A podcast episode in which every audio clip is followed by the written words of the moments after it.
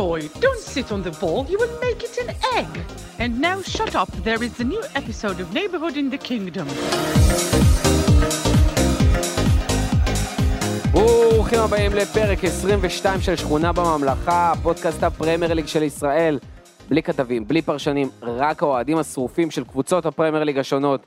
אנחנו פה כדי לסיים את, לסכם את המחזור העשירי. שעה באמת, בקצב לא נורמלי, הקצב הזה ממשיך בכל המסגרות, גם באירופאיות, ואנחנו ננסה לעמוד גם בזה ולהחזיק מעמד ללא פציעות כמה שאפשר. איתנו היום בפאנל, קודם כל, דניאל חיימוב, אוהד ליברפול, ומהפודקאסט מופיעים בספק, פודקאסט פנטזי פרמייר ליג, מה קורה? מה עניינים חברים, חג שמח. חג שמח. היה מחזור לא פשוט, לא יודע, לא, לא פשוט, מי היה, שחמונו. היה מחזור לא פשוט, היה חודש לא פשוט, שנה לא פשוטה.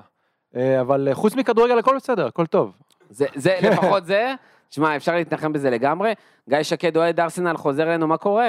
עלה, נהדר, פנטסטי, טוב, אחלה, מפחיד, חרדות. לא רגיל, לא סטנדרטי, מוזר. לא טוב לי. ארסנל, מקום ראשון בליגה, עדיין. דבר איתי במאי. דברים שלא קוראים. למרות שאני חושב שעוד פעם, אפשר לדבר כמה שרוצים, ארסנל, שמרסנל, טובים, לא טובים, סיטי, אליפות, לא אליפות. פורמה כזאת, כדורגל כזה, סיכויים לחזור לצ'מפיונס בכלל, או לסיים טופ טו. זה כאילו הרבה מעבר לציפיות. אני לא יכול לבקש יותר. ואיתנו גם סגי למן, אוהד טוטנהאם, מה קורה? אתה יודע, לפני שבוע, הייתה לי הרגשה כזאת שהכדורגל שונא אותי, שאני בכדורגל זה לא, זה לא, לא, לא עובד בינינו כבר. אני עדיין מרגיש ככה, כן? זה לא השתנה.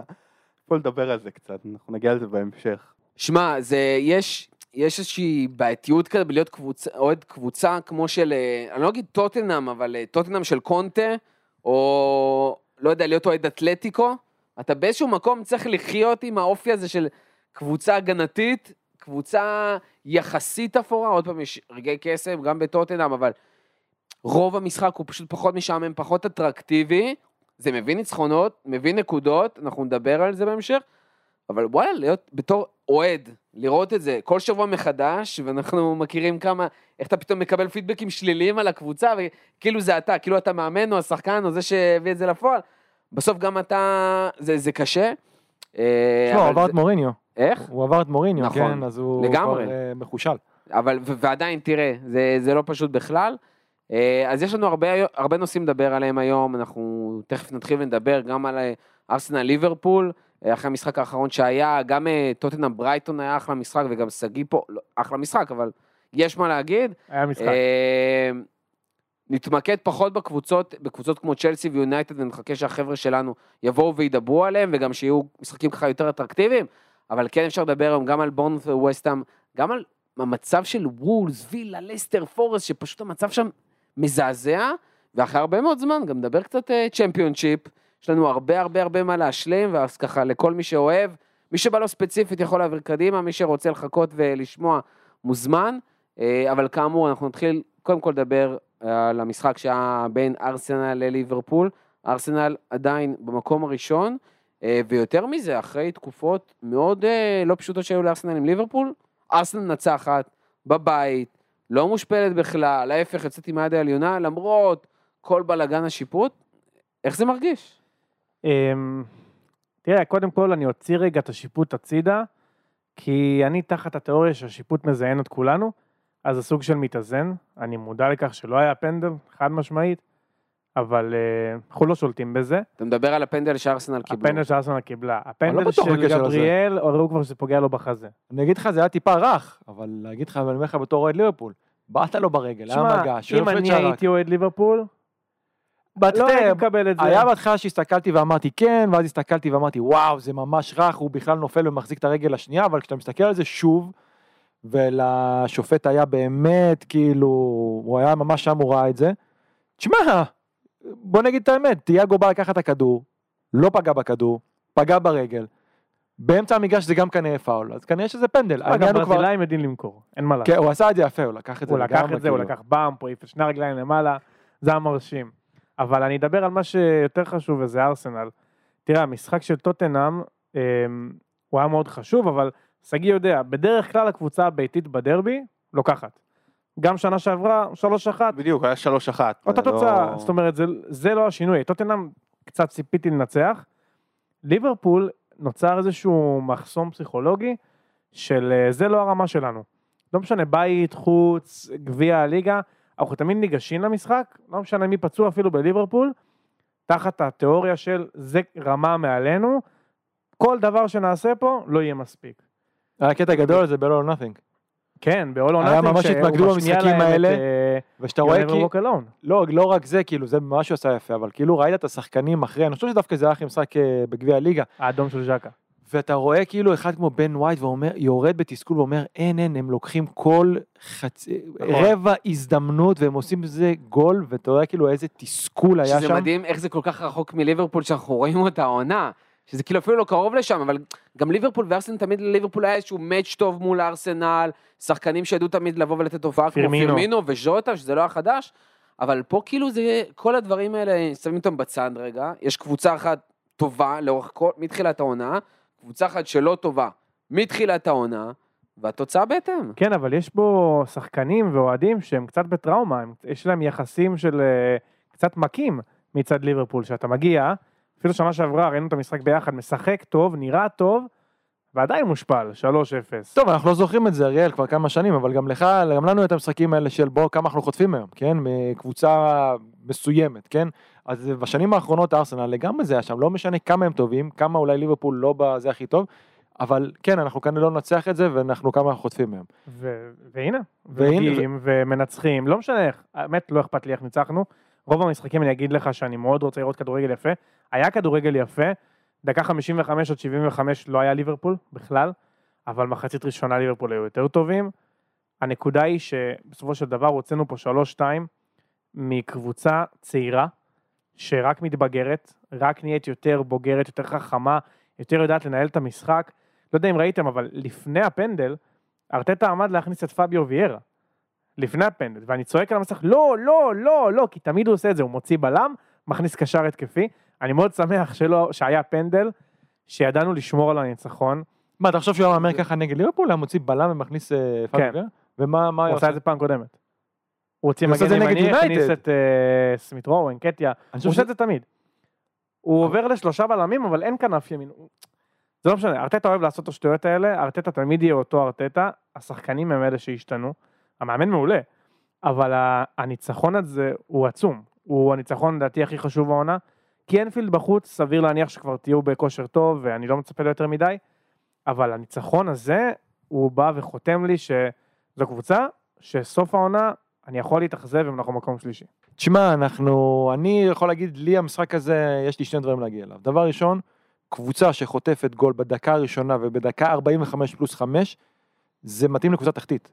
לגמרי. זה מתאים לנבחרת ישראל. סוג של, כן, כן, בדיוק, מנטליות חלשה, אני לא מצליח להבין איך קבוצה, ש... בוא נגיד את האמת, או נגיד קבוצת מרכז טבלה, כי זה כרגע מה שהם. איך אפשר לחטוף שני גולים כאלה עכשיו? זה לפני שאנחנו בכלל מתחילים להסתכל על השערים, במיוחד על השער השני שהיה שם, היה קרן של ליברפול. מיקום מוזר. בדרך כלל ליברפול נותנים לארסנל גולים מקרנות של ארסנל, לא ההפך.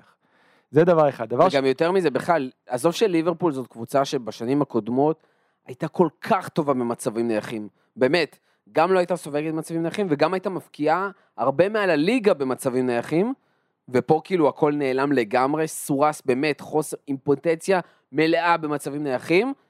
אחד הדברים הכי מובהקים היו בליברפול, תמיד היו צועקים למה בליברפול לא בועטים מרחוק. והיינו תמיד אומרים, יש סיבה מאוד ברורה, כי הביתות האלה, במיוחד שאתה משחק כל כך גבוה, מייצרות התקפות מתפרצות, שקשה לך להתמודד. נכון. ודווקא במצב הזה, היית חשוף. זה כאילו מדהים לראות איך הדברים הכי בסיסיים, שהם הכי ליברפולים של קלופ, פשוט לאט לאט מתפרמים ונעלמים מסיבות כאלה ואחרות. טוב, אתה רוצה להיכנס לזה עכשיו? זה בול הסוויץ' הזה. אבל הגול השני אתה לא אמור לחטוף, זה שלוש שלוש. אתה לא אמור להגיע למצב הזה.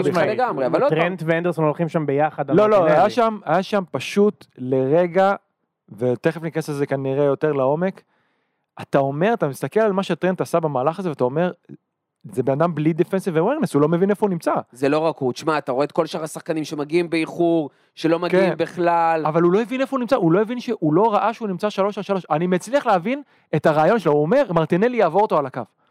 שלא משנה, אתה מכיר את מרטינלי, הוא לא הולך לקו, הוא הולך לרגל ימין.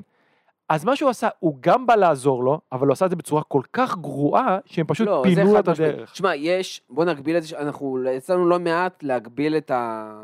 שחקנים לאנשים במקום העבודה שלהם. אני חושב שזה משהו שמאוד חשוב לזכור אותו כל פעם באיזשהו מקום בראש כזה, in the back of the head, ובמקרה של טרנט, זה מאוד מזכיר לי, בן אדם שנמצא במקום עבודה, קצת כאילו יותר מדי שנים, המקום עבודה כבר נהיה מאוד מאוד מאוד רעיל, שום דבר לא מסתדר לך, ובאמת אתה במיינדסט לא רק שלא הולך לך, אלא שכבר אין לך כוח לנסות בכלל, אין לך כוח.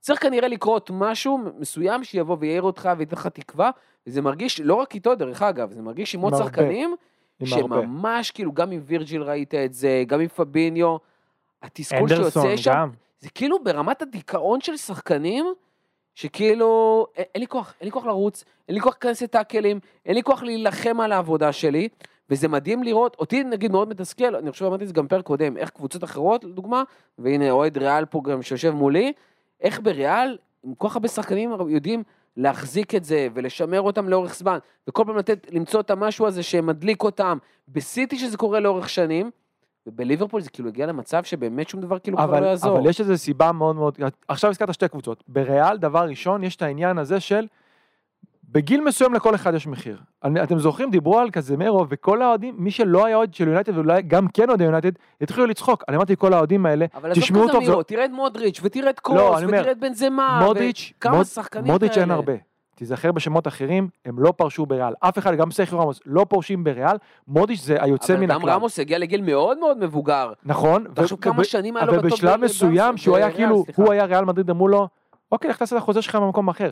כשדיברו על קזמירו, אז כאילו צחקו, קזמירו יבוא ליונייטד? אני אמרתי להם, תקשיבו טוב, אני מכיר את פלורנטינו, זה יקרה, אם המחיר יהיה נכון, זה יקרה, כי הוא מתקרב לגיל, יש הרבה שחקנים חדשים על המשבצת שלו, ואין שום סיבה שזה לא יקרה מבחינת ריאל, ייתנו לו לך לעשה כסף במקום אחר, אנחנו נצעיר את הקבוצה, נחדש אותה, נכניס, נכניס דם חדש. בקשר לסיטי, סיטי, כל עונה יש לזה משהו, נגיד לצורך העניין, לפני שנתיים, היה עונה שרצו בהרכב דיאז וסטונס, נכון? ובזמן הזה לפורט היה בעצם הבלם עם רגל שמאל, הוא היה הכי טוב בליגה, ואמרנו כן, לפורט הוא חוזר מפציעה, הוא ייכנס, נכון? אז עוד משחק, הוא ייכנס, הוא, הוא לא נכנס בסופו של דבר, כי היו שחקנים ששיחקו טוב ושיחקו לפניו, זה גם קורה עכשיו שאוקיי, גם מפציעות, זה קורה בסופו של דבר מפציעות, אבל אנשים לוקחים את הצ'אנס שלהם, ואם הם מרחיקים את עצמם משם, בליברפול זה לא קורה, יש איזושהי היררכיה ברורה, וגם בגלל זה היה הרבה פעמים קשה ל... לצוות כאילו המקצועי, להביא שחקנים, כי אתה יודע, עכשיו נביא שחקן, הוא ישר, אם זה שלישייה קדמית, הוא ישר שחקן כאילו, הוא ישר שחקן מחליף. אין כן פתאום ז'וטה שגם מגיע בזמן שהוא מראה שהוא שווה הרכב ראשון, ובובי באמת בדעיכה, וזה קורה איכשהו בצורה כזה טבעית, אבל אם לא, אתה לא תביא איזה שחקן שאתה אומר, כמו מנה וסלח, כי אתה יודע, הבן אדם יגיד רגע, אבל אני תמיד אהיה אחריהם בהיררכיה. זה משהו שדופק את ליברפול, אנחנו רואים את זה השנה, שבעצם כמעט כל השלט שלהם הגיע לאיזשהו מיצוי, מה שדיברת זה הכי נכון, מה שחסר להם זה אינטנסיביות, אתה רואה שחקנים שהיו רגילים לעשות את האוי, את הפרס או את המשהו, ואין, זה לא קיים שם, הם לא מצליחים לייצר את זה, כשכולם ביחד על המגרש, זה דבר ראשון, דבר שני שרציתי להגיד בקשר למשחק הזה, שזה קצת הזכיר לי, כולם פה ראו את uh, The Last Dance, נכון? זה קצת הזכיר לי את זה שדיבר כאילו איזיה תומאס, שהוא אמר כאילו אחרי השנתיים, או לא זוכר כמה, שהבולס לא הצליחו לעבור את דטרויט, ואז הם הגיעו כאילו רעבים, והם אמרו, הנה, הנה, כאילו יש להם את המספר שלנו, זה, פה זה קורה החילוף משמעות הזה. ככה זה קצת הרגיש שהמשחק הזה. למרות ששוב, הוא יכל להיגמר בצורה מאוד שונה, אבל זה מרגיש לי מתחילת העונה, שאחרי שחשבנו בהתחלה, לא משנה מה יקרה העונה, ליברפול וסיטי זה אחת שתיים, אני דווקא אחרי שראיתי את All or Nothing, אני אמרתי פה, שאני, ארסנל לא יסיימו מתחת לשלוש בחיים, לא יסיימו מתחת לשלוש, ואני חושב שיש להם גם צ'אנס, אה, אולי בלתי חוזר, כן, לקחת, כאילו, להילחם על התואר הזה כבר השנה. אני לא יודע אם בסוף זה יספיק, כי זה בדיין קבוצה צעירה, ועדיין יש סיטי בכושר מפלצי עכשיו, אבל אנחנו רואים ארסנל שונה, אנחנו רואים את זה אצלנו הפוד כבר כמה זמן, צריכים להתייחס לארסנל, ארסנל אם הוא עומד לאליפות כבר כמה זמן. חד משמעית, אני גם אגיד לך יותר מזה, אם בליברפול יש איזושהי הנחת רווחה, כאילו לא הנחת רווחה, אבל יש איזושהי הנחה שליברפול כרגע, אחת הבעיות שלה, או של עונה קודמת, שיש פה דור זהב בסיוע, וזה מפוספס. בארסנל, זה מרגיש לך עוד באמצע הדרך בכלל לשם, זאת אומרת, שיש עוד כל כך הרבה שחקנים שעוד יכולים להשתפר, סופר צעירים, יש עוד שחקנים שאתה יכול להביא, אין שם איזה בעיה כלכלית להנחית שחקן כזה או אחר, וכל עוד הם יהיו בצ'מפיונס, וכל עוד הם יוכלו לשמר על העלייה המגמתית, ולשמר על טופ פור כל עונה, יש להם עוד הרבה מה לעשות, זאת אומרת, גם אם הם לא ייקחו עכשיו איזשהו תואר. גם אם שימו בלי תואר, רק טופ ארבע, זה יכול להיות מדהים לארסנל, באמת, זה עדיין, כאילו זה לא איזשהו משהו שאם פתאום העונה זה לא יקרה, אז אין שום סיכוי שזה יקרה. שמע, חד משמעית, קודם כל, עשרים ושמונה מתוך ארבעים ואחד שערים שהובקעו לארסנל, שחקנים עשרים ואחת ומטה. זה מטורף. סליבה עשרים ואחת, אפילו המבוגרים, ג'זוס, עשרים וחמש. כאילו רק ז'קה ופארטי הם המבוגרים. אני חושב שיש המון שחקנים שהתבגרו, דוגמת גבריאל מרטינלי, שזה מהרגע שהוא הגיע, ואתה זוכר, הגיע לאמרי, קרדיט לאמרי, או לא יודע מי עשה את העסקה. לעדו כנראה. הגיע, לא, עדו הגיע אחרי שהעסקה נסגרה. אה, באמת? זה היה זה מישהו ברזילאי במועדון, אבל הוא הגיע מהליגה השלישית בברזיל, בשש מיליון. וואו. שש מיליון בליגה, ואנשים אמרו, מה, למה אתם מביאים לי ברזילאי מהליגה השלישית בברזיל? והוא היה קטן כזה, והוא נפצע המון בהתחלה, ואתה רואה שהוא לא עומד בפיזיות, ואתה אומר כבר, אוקיי, הוא כנראה יעבור לקבוצת אמצע טבלה, ולאט לאט יידרדר. והעונה, אתה ראית גם, אתה ראית All or Nothing, שהוא לומד אנגלית, והוא אחד מהמתאמנים הכי חזקים, ופאביו ויירה ומרקיניוס אומרים עכשיו ברעיון, כן, מרטינלי עושה לנו שיעורים פרטיים באנגלית, הוא מלמד אותנו, והוא בן עשרים ואחת. הקפיצה שהוא עשה השנה, זה, זה קפיצה כמעט כמו שבוקאי אוסקה עשה שנה שעברה. ואם עכשיו שניהם באותה רמה, ואתה שם שם באמצע את ג'זוס ואודגר, שהמסירה שלו בגול הראשון, זה לא פחות מאומן. זה פשוט לא פחות מאומן, זה לא מסירה שכולם נותנים. אני לא יודע אם יהיה אליפות. אני, אתה שואל אותי אם אני חושב, לא. אני חושב... אם אני יכול, אתה שואל אם אנחנו יכולים, כן, וזה מה שלא יכולתי להגיד לך מ-אלפיים ושש עשרה, שלסטר זכתה. לא יכולתי להגיד לך, ארסנל יכולים לקחת אליפות, אז לא ויקחו, יכולים. אני חושב שארסנל בדרך לעונה של מעל שמונים וחמש נקודות, האם זה יספיק? לא בטוח. שמע, לטוטנהאם היה ב-אלפיים ושש עשרה שבע עשרה עונה של מאה שמונים וחמש נקודות, לא זכינו באליפות, כי היה את צ'לסי, שלקחה יותר. אבל היא בדרך כאילו לתת עונה שתשימו אותה שמה, כן? לגמרי. בקבוצות ש, שבתחילת, כשנעשה את, הפ, את הפוד פתיחת עונה של עונת עשרים ושלוש עשרים וארבע, אנחנו נגיד, אוקיי, ארסנל תסיים איזה ראשון שני שלישי. שמע, ארסנל, בדיוק שנה שעברה בינואר, אני אמרתי, שאם ארסנל לא תביא קשר, היא לא תהיה בטופ ארבע. ארסנל לא הביאה קשר, תומאס פרטי נפצע, יצאנו מהטופ ארבע. אין לנו מספיק קשרים, גם השנה לא הביאו את דאגלס לואיז, אני לא חושב שהוא הפתרון, אבל ניסו ולא הביאו. אם בינואר, אתה לא יודע גם מה יקרה במונדיאל, תומאס פרטי במונדיאל והוא שביר, אבל אם במונדיאל מישהו נפצע, אתה לא מביא מחליף בינואר, אין... אין מקום שני שלישי, אני לא רואה את זה קורה. תשמע, בסופו של דבר עוד אתה תראה שהיה לכם כאילו ברכה במסווה זה שלא הגעתם לטופ ארבע, כי תראה את טוטנהאם, ברור. אתה יודע, אתה לא יכול להקל ראש בצ'אמפיונס, וארסנל יכולים לעלות ממש הרכב משני לחלוטין באירופית, וזה עוזר להם, זה עוזר להם לרוץ כאילו בליגה, אני לא חושב שהם תכננו שהם ירוצו כל כך טוב, ואנחנו לא יודעים, אנחנו רואים את הקבוצה עכשיו, כמו שאתה אומר, יכול להיות שהם יקחו אליפות, יכול להיות שהם יסמו גם בדו ספרתי אחרי סיטי, אבל אתה רואה שהקבוצה הזאת זה כבר בגרות אחרת, זה משחק שהם פעם היו מפסידים, חד וחלק, זה משחק שהם פעם היו מפסידים. אז לא, משחק שהיינו מפסידים זה סאות'המפטון, זה משחק שהיינו מפסידים, ושלושה משחקים הבאים זה לידס, סאות'המפטון ופורסט. אם אתה לוקח את השלושה משחקים הבאים, אני מתחיל להאמין שיש פה איזשהו מאבק, אם הלנד נפצע, אם סיטי מתרכזים בצ'מפיונס. אני, אולי... חוש... אני חושב, אבל מה שהבעיה של ארסנל, בסוף, בישורת האחרונה, שהם, כמו שאמרת, השחקנים הכי מבוגרים שהם, זה תומאס פרטי וצ'קה. נכון. אין להם איזה מישהו ש... ועוד בפער על השאר. כן. כאילו גבריאלה בלם שהוא יחסית מבוגר, הוא בן עשרים וארבע. כן, אבל יש, אבל יש פה גם איזה אלמנט של... של אין לכם שחקנים שזכו במה. נגיד שאתה גודל ילד בחור, ויש לך אחים קטנים, אתה מגדל אותם, אז אתה קצת מתבגר, יותר ממה שאתה צריך. אני חושב שזה מה שקורה עכשיו בארסנל. במקום שגבריאל מרטינלי יחכה שוויניסיוס ג'וניור בריאל ירד והוא יעלה דקה שבעים, כל האחריות עליו. כל האחריות עליו. הוא הסופרסטאר, ואתה יודע, או שאתה קורס, או שאתה לוקח את זה. הוא לוקח את זה. פשוט מנטלית יש הבדל כל כך גדול בין קבוצה לפני שהיא זכתה למשהו לאחרי. ברור. ולדוגמה, בליברפול ראינו את זה. צריך לקרות איזה משהו קסום בשביל הדבר הראשון. שוב, אנחנו מדברים פה על ליגה מאוד קשה, או אם זה משהו של, אתה יודע, הריצה בצ'אמפיונס של קבוצה לוקחת, וזה גם כן, צריך לקרות איזה משהו בשביל זה. בארסנל אתה מסתכל עכשיו, אתה דיברת על יכולת איזה פציעה בסיטי, אוקיי? אבל הם ידעו להתמודד עם זה כנראה, עם הסגל, יש להם שחקנים שזכו כל כך הרבה שנים, כל כך הרבה תארים. בארסנל, לדוגמה, המצב הרבה יותר שביר. אתה אומר, וואלה, יכול להיות איזו פציעה אחת ואנחנו ניפול... לא, לא חושב שכלום בטופור, אבל... בקישור. אתה מבין למה אני מתכוון. אז, אז כנראה, בגלל זה עדיין כל האימורים אומרים, זה סיטי, לגמרי כאילו, אפילו בפער, כי אתה אומר, הריצה המדהימה הזאת, זה טוב כמו שאתה אומר לעונה של לסטר, שמספיק לקחת אליפות עם, לא יודע, שמונים ו... לא יודע, כמה היה אפילו? היה שמונים בכלל לעונה של לסטר? אני לא בטוח.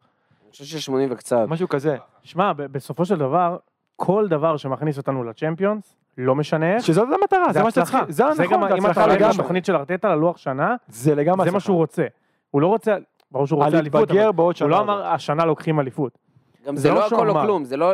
או לא נאפה. אבל זה לא שכאילו, אם לא לקחת אליפות, אז זהו, המועדון בקריסה, הכל הלך, זה לא שווה שום דבר, ההפך. לא, השלד רק גדל, מוסיפים עוד רכש, אני חושב שיש כמה בעיות, אני חושב שצריך לטפל בהם, אני חושב שגבריאל הוא אחלה בלם לטופ שש, הוא לא מספיק טוב, ואם אנחנו... לעונה הבאה כבר יצטרך להיות בלם... אני הייתי מתאבד על לפורט. דרך אגב, אני שנייה זורק משהו, למרות שזה מעניין, לא יודע כמה זה יקרה, אבל אם בן ווייט פתאום פשוט יחליף את גבריאל כאילו בעמדה וישחקו... עם תומייסו וזה יכול לקרות. כן, ותומייסו יהיה מגן עם היכולת שזה הרבה יותר... תומייסו היה השיחוק של המשחק, בעיניי. תחשוב, קלופ יושב ואומר, אוקיי, ואתה היית מאוד מופתע לרעה, כאילו מה... ככה אני מתכונן לזינצ'נקו, ככה אני מתכונן לטיירני. אני מוכן. בום, תומייסו מגן שמאל. הוא לא ראה את זה, ואתה רואה כל פעם שסלח מקבל את הכדור, ישר תומייסו לוקח לו. ישר, זה היה בול טקטי. יש לנו שחקן שאשכרה יכול לשחק בכל העמדות בהגנה. זה, בן ווייט הוא לא כזה. בן ווייט צריך לשחק בצד ימין, אין לו רגל שמאל. אתה צריך להביא בלם עם רגל שמאל. אם אתה מצליח להביא את לפורט ונמאס לו מסיטי, זה שדרוג. כי גבריאל... זה וואחד שדרוג. זה שדרוג, חבל. תורה. אבל בן ווייט משחק יפה לאחרונה, אתה מגן האמן. הוא אחד השחקנים הכי טובים בקבוצה. קצת יותר כבר התקפי, ואתה רואה שהוא לא מפחד לצאת קדימה, אחלה שחקן. לא, הוא underrated בטירוף. כמה מילים על השיפוט לפני שאנחנו מתקדמים? אתה רוצה לדבר על ליברפול קצת? אני רוצה לדבר, אפשר לדבר על ליברפול, למרות שגם זרקנו. היה עוד קבוצה, אנחנו לא ראינו אותה, אבל הייתה עוד קבוצה. לא, אבל אני אומר, אז בואו נשתמש בזה כקישור, כי גם היו טעויות באמת לשני הכיוונים, היה שיפוט מאוד מוזר למשחק הזה. כל המחזור אגב. וכל המחזור, אז אני חושב שאחלה פתח לדבר על זה רגע. אפשר? כל העונה היה שיפוט. תראה, המשחק הזה, אני מסתכל עוד פעם, אני לא יודע, אני אשמח לשמוע את הדעות של האנשים שהם לא עדי ליברפול. אני חושב שהיה ממש אפשר לתת פנדל לליברפול, על היד שם של... אבל זה פגע לו בחזה. על פי החוקה זה לא פנדל. פגע לו בחזה ואז בעיה. ואז ניתז, אני לא יודע, בוא נגיד שראיתי דברים, הבעיה, שוב, אנחנו תמיד אומרים את זה, החוסר האחידות. ברנטפורד קיבלו נגד ניוקאסל פנדל, על משהו... הרבה יותר עזוי מזה, שבאמת לא הלך בכלל לשום כיוון של שום דבר, אז אין לי שום בעיה שלא ייתנו על זה פנדל בכלל, על הדבר הזה. כי, אתה יודע, אני לא בטוח, אוקיי, זה, הוא ירים את היד, להגיד לך שבטוח זה היה מגיע לצרכן של ליברפול, אני לא בטוח. אבל זה כן היה במקום לא, בוא נקרא לזה, unnatural כזה, ואוקיי, ניתז מהחזה, לא חושב שזה ממש שינה את ה... שמה, תהיה חוקה, תהיה חוקה, זה לא פנדל. אבל אני מסכים איתך שאם זה פנדל, אז גם אחרים צריכים להיות פנדל. זה מה שמשגע אותי ש... או יותר נכון, זה לא פנדל לכם. אין לי בעיה עם אף החלטה, אני לא שופט כדורגל. יש לי בעיה שאותה החלטה מתקבלת שונה, בשני מגרשים שונים, זה הכל. זה אני ממש מסכים, גיא. דרך אגב, במשחק הזה, זה נגיד, לא הפריע לי, במיוחד אחרי מה שגיא אומר, כמו דברים אחרים, שהיו פעמיים פרקוס שחקנים, במכוון או לא במכוון, בשחקני ליברפול, בקרסול, מה שהיה שם עם דיאז שהוא נפצע, ובוא, תשמעו, ראינו את דיאז כבר מאמצע מינואר, שום דבר לא מפיל ולא פוצע את השחקן הזה. ואיכשהו הצליחו שם לפרק אותו, הסיפור עם בן ווייט, עם אליסון, שהוא פשוט תפס אותו, שזה ברמה של התפס ומושך אותו, והשו... כאילו אף אחד לא שרה כלום, ולא העירו לו על זה בכלל. ובגול הראשון עבר לא יכל לבדוק, כאילו אופסייד אמרו. נכון, היה בעיה טכנית. גם. כן, כי שזה הזוי. זה בכלל הזוי, אבל אתה יודע, דברים ראית. וקראו, תשמע, היה שם דברים שבאמת אני אומר, אתה יודע מה? גם אם אני מקבל חוקה כזאת או אחרת או whatever, אבל היו דברים של שחקני ליברפול חטפו שם מכות, שאם שחקן ליברפול, וקראו לו מילה מקרים כאלה, עושים הפוך, מקבלים צהובים ואדומים, על ימין ועל לא, שמאל. לא, אבל אני אגיד לך, בוא נגיד לך, מתחיל לדבר שטוי. לא, לא, בוא נגיד לך משהו, אני לא... ליברפול גם היו משחקים שלו נגד סיטי, ולנצח את סיטי, אחד מהדברים זה סופר אגרסיביות, אוקיי? וליברפול עשו את זה. והם היו יודעים לשחק אגרסיבי מאוד, בעונות שהם היו יותר טובים נגד קבוצות, סתם, לא יודע, ככה אפילו נגיד נגד ברצלונה וכאלה, זה אגרסיביות, נגד קבוצות שרק רוצות להניע את הכדור ככה. והפעם, ארסנל עשו את זה ליברפול. וליברפול, זה מתקשר לזה שיש להם ירידה חדה באינטנסיביות, זה חלק מזה. הקבוצה הבאה יותר אינטנסיבי מהם, והם לקחו את זה. אז יכול לבוא שופט ולסדר את זה, ויכול להיות שגם לא, יכול להיות שייתן להם משחק, אה, כמו שאמרנו, לפעמים נותנים להם משחק כאילו ליזום, וזה היה, אם שופט נותן להם משחק ליזום, לא יעזור, זה הולך לטובת הקבוצה היותר אינטנסיבית. אבל אין, אין שום, אין שום שופט בליגה, שרועד, החובים מתבדח, שרועד קבוצה, שהוא בא לסדר לקבוצה, אין דבר כזה, ליברפול הם מקבלים על זה צהובים, וארסנל לא. יש שופטים מטומטמים, all around, ויש שחקנים ספציפיים, שבאמת שורקים להם יותר או פחות, דוגמת ג'קה או קיין לכיוון השני, שלא שורקים לו הרבה, אבל אין שופט שאומר, אה, ליברפול צהוב, אין דבר כזה. יש פשוט משחקים שהשופטים בהם לא טובים. אני לא אומר בקטע של מכוון, אני אומר דה פקטו, זה מה שקרה, אז הקבוצה... וגם עוד פעם, אתה יודע, לא עניין שלי ריבות, לא אני שונא את ליברפול, עזוב שכאילו, היפותטית, שגם שופט אם הוא לא אוהד יונייטד, יכול לשנוא את ליברפול בלי קשר, כמו ששועדים שלא קשורים לזה, וכאילו יכולים לשנוא את ליברפול. אבל זה נטו עניין שבאמת, זה מרגיש שכל שופט, יש לו את האני מאמין שלו, אתה יודע, יכול לשחק במשחק אחד עם שופט כזה, והכל חופשי, אתה יודע, יהיה לך ביתות בביצים, הכל בסדר, ממשיכים, ושבוע אחרי זה, על פליק באוזן, מקבלים אדומים על ימין ועל שמאל. זה, זה מטריף אותי הדברים האלה, וגם מעבר לזה, דיברנו קצת לפני הפרק, שעוד פעם, אני מקבל שאולי הדעה שלי כזה לא פופולרית, אבל הפציעה של טרנט, שהגיעה מהדריכה שם של מרטינלי, שכביכול הייתה בטעות, מקבל את זה. אבל גם פנדלים, הם לא ממכות מכוונות, אלא מתיקול. בסוף, המטרה של כל, ה... של כל השריקות והצהובים והאדומים, זה למנוע מהסלמה של המשחק, מפציעות של שחקנים, כל הדברים האלה. אם בסוף שחקנים ממשיכים לשחק, מסוכן, whatever, ועוד פעם אני אומר, על דברים כאלה בול, אני אישית ראיתי אצל ליברפול שריקות נגדה על הדברים... אבל פה שריקות. הפעולה מגיעה מטרנט, זה שונה. מרטינלי בועט, נופל, וטרנט נכנס לגליץ'. מסכים איתך, אני אומר, קרו בעבר. זה משהו. אותי מחרפן, שהדברים האלה, אין להם שום אחידות בדבר הזה, ועוד פעם, והיו גם עוד מקרים במשחק, פשוט בגלל זה אני אומר, ואין שקיפות. זה לא היחידי, גם אין שקיפות, שגם מחרפן אותי, ועוד פעם, היו מלא דברים שלא היו אה, ברורים, כאילו, אתה יודע, מאה אחוז, ואפילו פעם אחת לא הייתה במשחק הזה הליכה לבר, וראינו גם משחקים אחרים, וסטאם, אה, מה שהיה שם עם סקמאקה, זה היה פשוט כאילו... אתה יודע, סקמאקה, אני ראיתי את זה כמה פעמים, וכל פעם שראיתי את זה, הדעה שלי השתנתה. בהתחלה ראיתי, אמרתי, בהתחלה ראיתי, אמרתי, לא, לא, זה לא, ואז ראיתי עוד פעם, אמרתי, מה זה, מזווית אחרת, זה בליינד יד, כאילו, בנם לא חגג.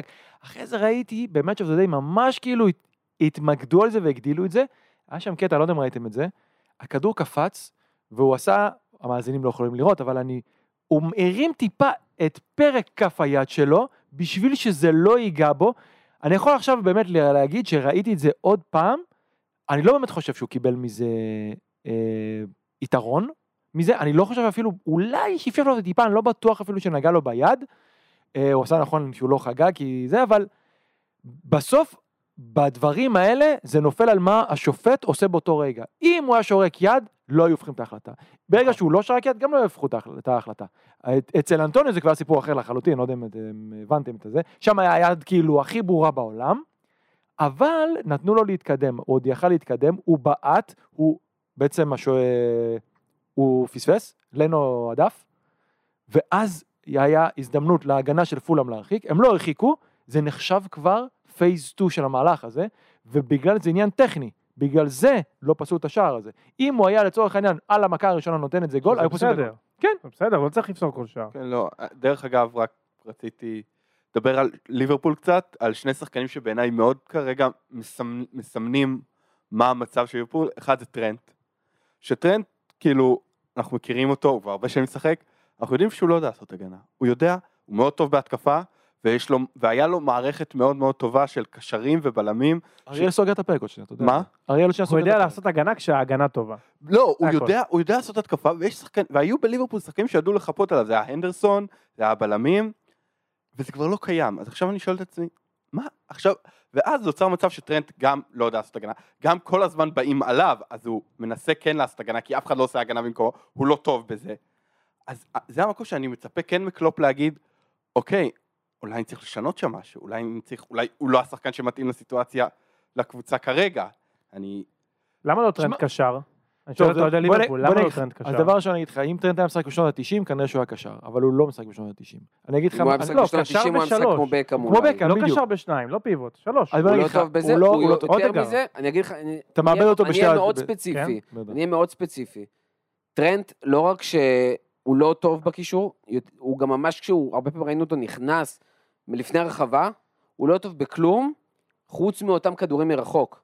קשה לו מאוד הדינמיות של האחורה קדימה, כמו שאנחנו רואים בהגנה הרבה פעמים, קשה לו המרקינג הזה של השחקן, וברמה הכי הכי פשוטה, טרנט אמר בעצמו, לא רוצה להיות קשר. לא רוצה, אני רוצה להיות מגן ימיני, אני רוצה לשחק על הקו, אני רוצה להרים שם כדורים, זה מה שאני יודע לעשות. אתה רואה אותו נופל עכשיו ועושה כזה דליאלי? לא, לא, לא, בוא נגיד לך ככה, דבר ראשון, טרנט בן עשרים וארבע, הוא משחק קרוב, לדעתי קרוב לשש שנים בהרכב הראשון. מגיל שמונה עשרה. משהו כזה, חמש שנים בהרכב הראשון, אוקיי? אנחנו דיברנו על זה, אני חושב, בינינו כזה, בוא נגיד, אפילו לפני איזה שנתיים, שהיה את כל השחקנים הצעירים שפרצו, נגיד סתם לדוגמה פודן, היה לו... המשחקים יותר טובים, משחקים פחות טובים. טרנט שמר על יכולת מאוד מאוד גבוהה הרבה שנים. זה יכול לקרות. זה יכול לקרות לשחקנים. הוא עדיין גיל עשרים וארבע, שהוא משחק כל כך הרבה, מגיל תשע עשרה בעצם ברכב ראשון, בהרבה מאוד מסגרות, גם בקבוצה וגם בנבחרת, זה משהו שיכול לקרות, זה גם קורה לכל הקבוצה. הוא לא היחידי. הוא כרגע, זה לא אשמתו מה שקורה. אני מסכים איתך לחלוטין. הוא שחקן, כשהוא מצליח, הוא שחקן של מערכת שהמערכת תורמת לו, וכשהוא לא הולך, הוא קורבן של מערכת, כי אין לו לעשות, זה השחקן, וכשהמערכת משתנה, אז הוא לא מתאים לה כבר. אז אני אגיד לך, דבר ראשון למה שאתה אמרת, גיא, אני אענה לך על משהו... שזה אשמת כלום? לא, לא, בצורה שפעם אמר דווקא כרגע. הוא אמר, מי שמגן ימני, כנראה שלא מספיק טוב להיות בלם, לא עושה הגנה מספיק טובה בשביל להיות בלם, וכנראה לא מתקיף מספיק טוב בשביל להיות קשר. אוקיי? כי אף אחד לא רוצה להיות גארי נבל, אף ילד לא גודל ואומר, אני רוצה להיות גארי נבל. עכשיו, הכדורגל קצת השתנה מאז שהוא אמר את זה, כמובן. אבל הקטע עם טרנט, זה לא נכון שהוא לא טוב בהגנה, כמו שהוא לא טוב עכשיו בהגנה. היה לו תקופות, תיקח לדורך העניין, בעונה של ליברפול לקחו צ'אמפיונס, אתה תראה שחקן שאתה אומר, וואו, בונה, זה מגן מפלצת. והוא היה יותר צעיר, והוא שיחק בקבוצה שגם שיחקה מאוד מאוד הרפתקני, מאוד מאוד אמיץ, בוא נקרא לזה. במשחקים נגד קבוצות עוד יותר קשות של ליברפול, לא היו הקבוצה הכי טובה בעולם, או כאילו נחשבת את זה. שיחקו שוב נגד ברצלונה, נגד כל מיני קבוצות כאלה.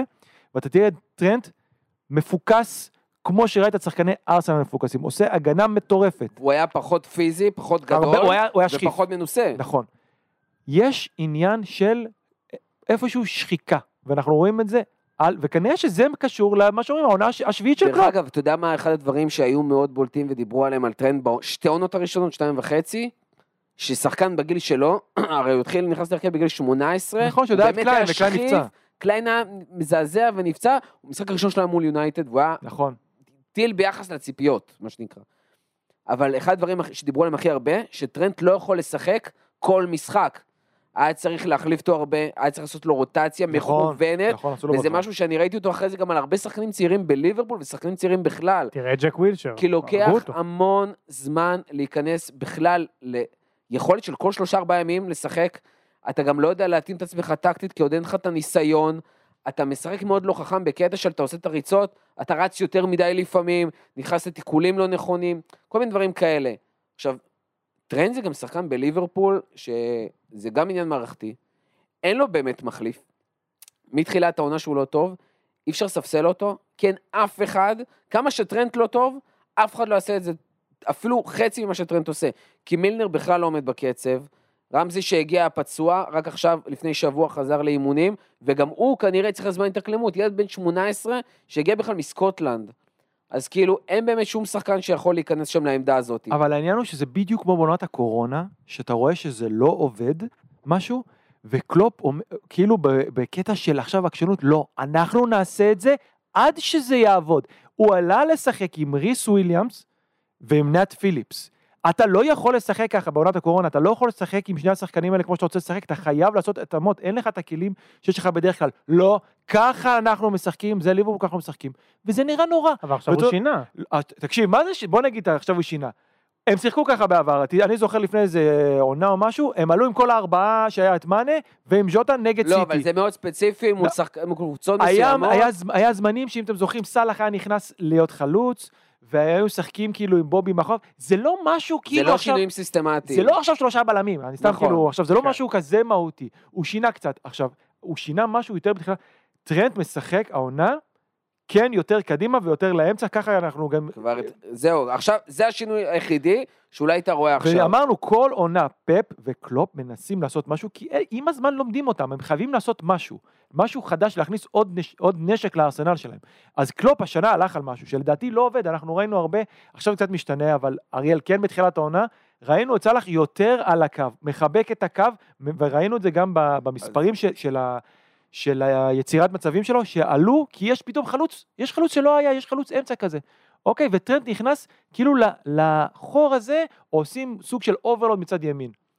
אבל זה לוקח ממנו משהו, אם הוא צריך לשחק כל כך הרבה התקפה, זה לוקח ממנו גם בהגנה, גם באווירנס שלו, איפה הוא נמצא, ואנחנו רואים את זה. כרגע, הוא לא יודע איפה הוא נמצא. עכשיו, אריאל, לדעתי, תן לו משחק, ראינו את זה עם סון, ונכון, סון היה גרוע, אתה אמרת לי, חייבים להחליף אותו. אתה אמרת לי, חייב לשבת, שאלתי אותך לפני המשחק נגד ברייטון, אמרת לי, אני לא רואה מצב שהוא לא יושב במשחק הזה. הוא ישב במשחק הזה, והוא היה, הוא היה די גרוע, יותר נכון בוא נקרא לזה, wasteful לפני, הוא בזבז הרבה מצבים, הוא לא מסר שהוא היה צריך. ישב חצי משחק, עלה נגד הגנה מפורקת, נתן שלו שער. אז יכול להיות שהוא צריך לשבת חצי משחק, יכול להיות משחק וחצי, יכול להיות... אבל תן לו שהאור, הזרקורים, לא יהיה עליו על כל תנועה שלו, על כל טעות שלו. זה נכון לגביו, זה נכון לגבי וירג'יל, יש לך עוד בלמים, זה נכון לגבי הנדרסון, זה נכון לגבי כולם, אבל לא הקטע הזה של היררכיה. לא, יש לנו מגן ימני שזה טרנט, יש לנו בלם ראשון בהיררכיה שזה, שזה וירג'יל. אני חושב, לא יודע, אני אומר לכם את האמת, מזכיר לי על ליברפול, השנה מזכירה לי יותר מדי הופעות, כאילו, של שחקנים אינדיבידואלים, לוברן, בוומבלי ב-ארבע אחד כאילו נגד זה שהיה צריך להוציא אותו במחצית. ככה זה הכל עליהם, אתה רואה את כל הטעויות ב, ב, אתה יודע, באותיות ענקיות כאלה. כן, והדבר האחרון שרציתי להגיד זה סלח. סלח הוא היה בקיץ, הוא חתם על החוזה הענק שלו, ומאז, זה לא מאז, זה כבר גם מלפני, אבל אדם היה את המשחק במוקדמות המונדיאל נגד סנגל, שהם, שהם הפסידו, ומרגע, זה הרגע, כאילו, זה הנקודת שבר שאני כאילו ראיתי אותה, שמאותו רגע הוא משחק ממש גרוע, הוא לא נותן מספרים, הוא מאבד מלא כדורים, ושוב, החוזה הזה, יש שחקנים כאלה שהם חותמים, כאילו, זה לא פעם שאנחנו רואים שחקן שחותם על חוזה גדול, ולא... לא מקיים את זה בכלל, אובמיאנג, זה דוגמה ממש טובה. כן, אבל אצל אובמיאנג, אני חושב שיש הבדל, אצל אובמיאנג, היית רואה את הקבוצה משחק די אותו דבר, ושחקן אחד פתאום לא. נכון. ופתאום שחקן אחד, מה זה, איך הוא לא נותן את זה, הוא תמיד לא נותן את זה, זה אובמיאנג. גם האופי מאוד שונה, האופי מאוד שונה. אני לא, אני אומר לך את האמת, אני לא רציתי שעכשיו, דיברנו על זה, עוד אפילו נושב בעונה שעברה, פה, על זה שאם מגיעים לתת לו את מה שהמועדון רוצה, תחתימו אותו. אם לא, אז תמכרו אותו. אני חושב שבסופו של דבר, המועדון היה מרוצה מהחוזה שהוא נתן לו, זה לא ששמו את המועדון פה בין ערובה. אוקיי? נתנו לו גם חוזה שאני חושב שגם מגיע לו, אבל כל הקבוצה משחקת לו טוב. סלח, לכל אורך, בכל העונה, הוא היה, הוא היה מחמיץ, הרבה. הוא היה פעמים אנוכי, הרבה. הפעם אתה רואה שכל הקבוצה, הוא משחק, לא מספיק לדעתי, באזורים שהוא אמור לשחק. אמרנו כאילו, אמרתי היום לאריאל, במשחק של תשע אפס שהוא לא ייתן איזה, עכשיו זה לא שתגיד, בוא נה, היה לו חמש החמצות, היה לו שתי החמצות, גדולות. לא, נכון, אבל במשחק הזה, ב-תשע אפס הוא צריך לתת בין שלוש לארבע תרומות, כאילו, למעורבות בשערים, פלוס עוד שתיים שלוש החמצות, והוא לא נתן. אין לי בעיה שסלח בעונה הזאת, בגלל השינויים ומה שרוצה לעשות במועדון, ועם ז'וטה ועם נוניס והכל, שסלח יהיה יותר מייצר מצבים. אין לי בעיה, שיהפוך את הכמות שערים בישולים שלו, יעשה פי שתיים יותר בישולים משערים, אין לי שום בעיה. הבעיה שכמו כמו כל הסיפורים טרנט, שטרנט זה לא טרנט, זה הגנה, וגם וירג'יל נראה רע, ומתי וקונטה לידו והכל, אה, מגן שמאלי לא בסי, הקישור, כל הקישור, כל הקישור, דיאגו ו- ופביניו שלפני שנה, שנה וחצי, היו ברמת וורד קלאס, להיות בהרכב של השחקנים הכי טובים שיש, לא נראים טוב, ויש פשוט, מעבר לעניין של ביטחון, יש פשוט איזשהו חוסר סינכרון כזה פתאום, בין כולם, יש איזשהו מתח כזה, באמת ברמת כל השחקנים, אני לא חושב שהחוזה זה אישו, אני בזמנות אמרתי שאני חושב שהחוזה הזה לא היה צריך להיחתם, וזה לא היה נכון, אבל סלח עוד חצי שנה לפני חתימת החוזה, כבר התחיל לשחק לא טוב, זה סיפור אחר, דרך אגב מדברים על מני, מה קרה שמני הלך, אה, בשנתיים האחרונות של מנה, שנה וחצי הוא מזעזע. מזעזע עם קבלת החלטות נוראית. זה זיכרון מאוד קצר, אבל יש משהו הרבה יותר גדול פה, זה משהו על קלופ, זה על המערכת, זה על השחקנים, שדיברנו עליהם שהם מרכזיים, שהם לא רק שהיו מהטובים בעולם, קפטנים, מנהיגים, כאלה, זה חסר, נעלם, משהו צריך לקרות שם. אני לא הבנתי את הקטע הזה של קלופ, לשים אותם שם, ותשחקו עד שזה יעבור. במקום... זה הגישה שלו אבל from day one, דרך אגב. אבל זה, זה, זה קטסטרופה כאילו השנה, זה לא עובד. דרך אגב, באותה עונת קורונה... אתה מוציא צלח דקה שישים ומשהו בסוף. באותה עונת קורונה בסוף גם סיימו מקום שלישי. נכון. אז זה... אני לא אומר שלא, כן, אבל... יכול להיות ש... יש עוד זמן. כשאני מסתכל על זה, אבל אני אומר, אוי ואבוי, הם לא יסיימו לפחות מקום שלישי, כן? כי זה לא שהקבוצות האחרות אומר, בונה, איזה ליגה, צ'לסי, יונייטד, כולם כאילו חשמל. לא, אתה, אתה עדיין צריך להיות הקבוצה, גם עכשיו שאתה עשית פחות יקרות מבורנמוט, אתה צריך בסופו של דבר להיות מינימום מקום שלישי, כן? אבל אני לא מצליח להבין, ואתה יודע, דיברו על זה, וסגי יודע יותר טוב מאיתנו על הקטע הזה של העונה השביעית של קלופ, וזה כאילו נראה לי שהוא זורק את השחקנים ואומר, תשחקו, כמו שאומרים למישהו, לא קרה לך כלום, מוקר אוף, כאילו, תלך, לא קרה כלום, כאילו שם אותם עד שזה יעבור לכם. עד... לא, הבאת שחקנים חדשים, תן להם קצת, תשלב אותם אולי קצת יותר, מה עשית בסוף? אז הוצאת את צלח דקה שישים ושלוש, זה יותר טוב כאילו, מלעשות איזה שינוי ומשחק אחד לא לעלות את וירג'יל, יש לך עוד בלמים, אתה רואה שהוא לא טוב, אתה רואה את זה במספרים, אתה רואה את זה... כבר אין לך באמת עוד בלמים. כן, נכון. כרגע לך גם בלם וגם מגן ימני. משחק הבא של ליברפול מול סיטי, השם ישמור.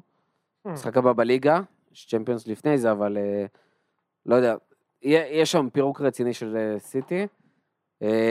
אתה יכול להיות גם פשוט רב שערים, גם פה אמרנו שיהיה רב שערים, היה רב שערים, יכל להיגמר גם שלוש שתיים פתאום לליברפול, כן?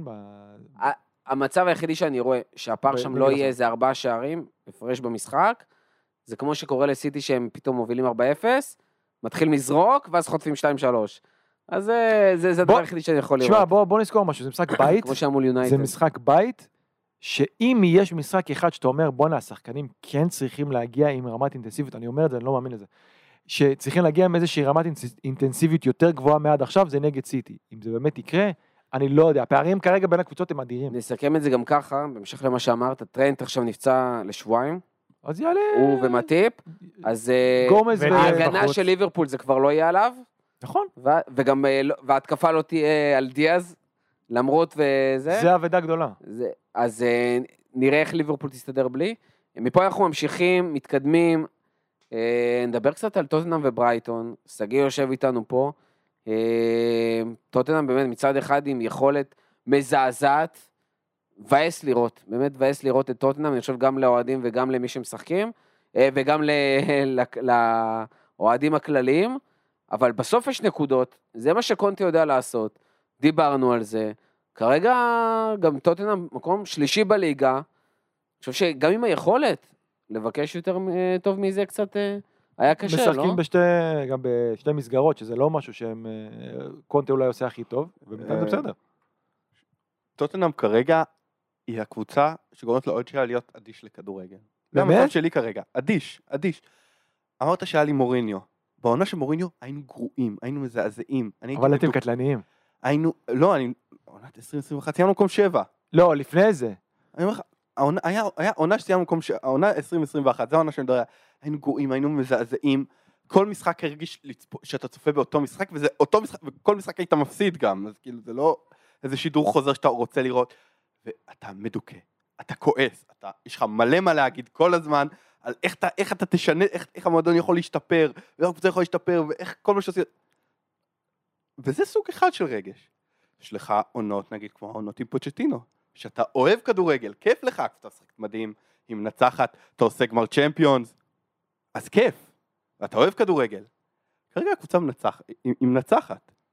היא, יש לך מאמן שאתה סומך עליו, כי הוא, הוא הביא אותך בעונה שעברה לאן שרצית, אבל היא משחקת גרוע. היא משחקת מאוד גרוע. אתה עושה, מגיע לשתי בעיטות למסגרת פר משחק, אתה עושה את ה-אחד אפס שלך, אתה מתבנקר כל מחצית שנייה, זה, זה מה שקורה. אתה אומר, עכשיו, היה לי, זה, קוראים לך לחשוב, כאילו, ברמה הפילוסופית קצת של אוהד כדורגל, אתה חושב, מה אני יכול לעשות אחרת? כלום. הקבוצה שרק מה שהיא שרקת, אני יושב ורואה אותה בטלוויזיה, אין הרבה הבדל, אז כרגע אני סומך על, אני סומך על קונטה, אני סומך על קונטה שעושה עם טופ ארבע, וזאת, וזאת לדעתי גם המטרה, כל הדיבורים על אליפות וזה, אני בכלל לא חושב שאנחנו שם, וגם אני לא חושב שקונטה חושב ככה, אוקיי? אני חושב שזה אמור להיות עוד עונה שאנחנו עושים טופ ארבע יחסית קליל, וכרגע, מבחינת נקודות, אנחנו שם. עשרים נקודות, שלוש מתחת ל... אנחנו שלוש מתחת לסיטי. לסיטי וארבע מתחת לארסנל. אבל העניין הוא שאני מסתכל על איך שהקבוצה משחקת, ואתה אומר, נגיד, אם אתה משחקת ככה תחת מוריניו, היו שוחטים אותו. ברור, גם לא, כי מוריניו לא עשה, אבל מוריניו לא הביא אותנו למקום, וקונטה כן. לכן אני כן סומך על קונטה. אז אני כרגע פשוט מחכה. או שתהיה נפילה, ואז אני אכעס.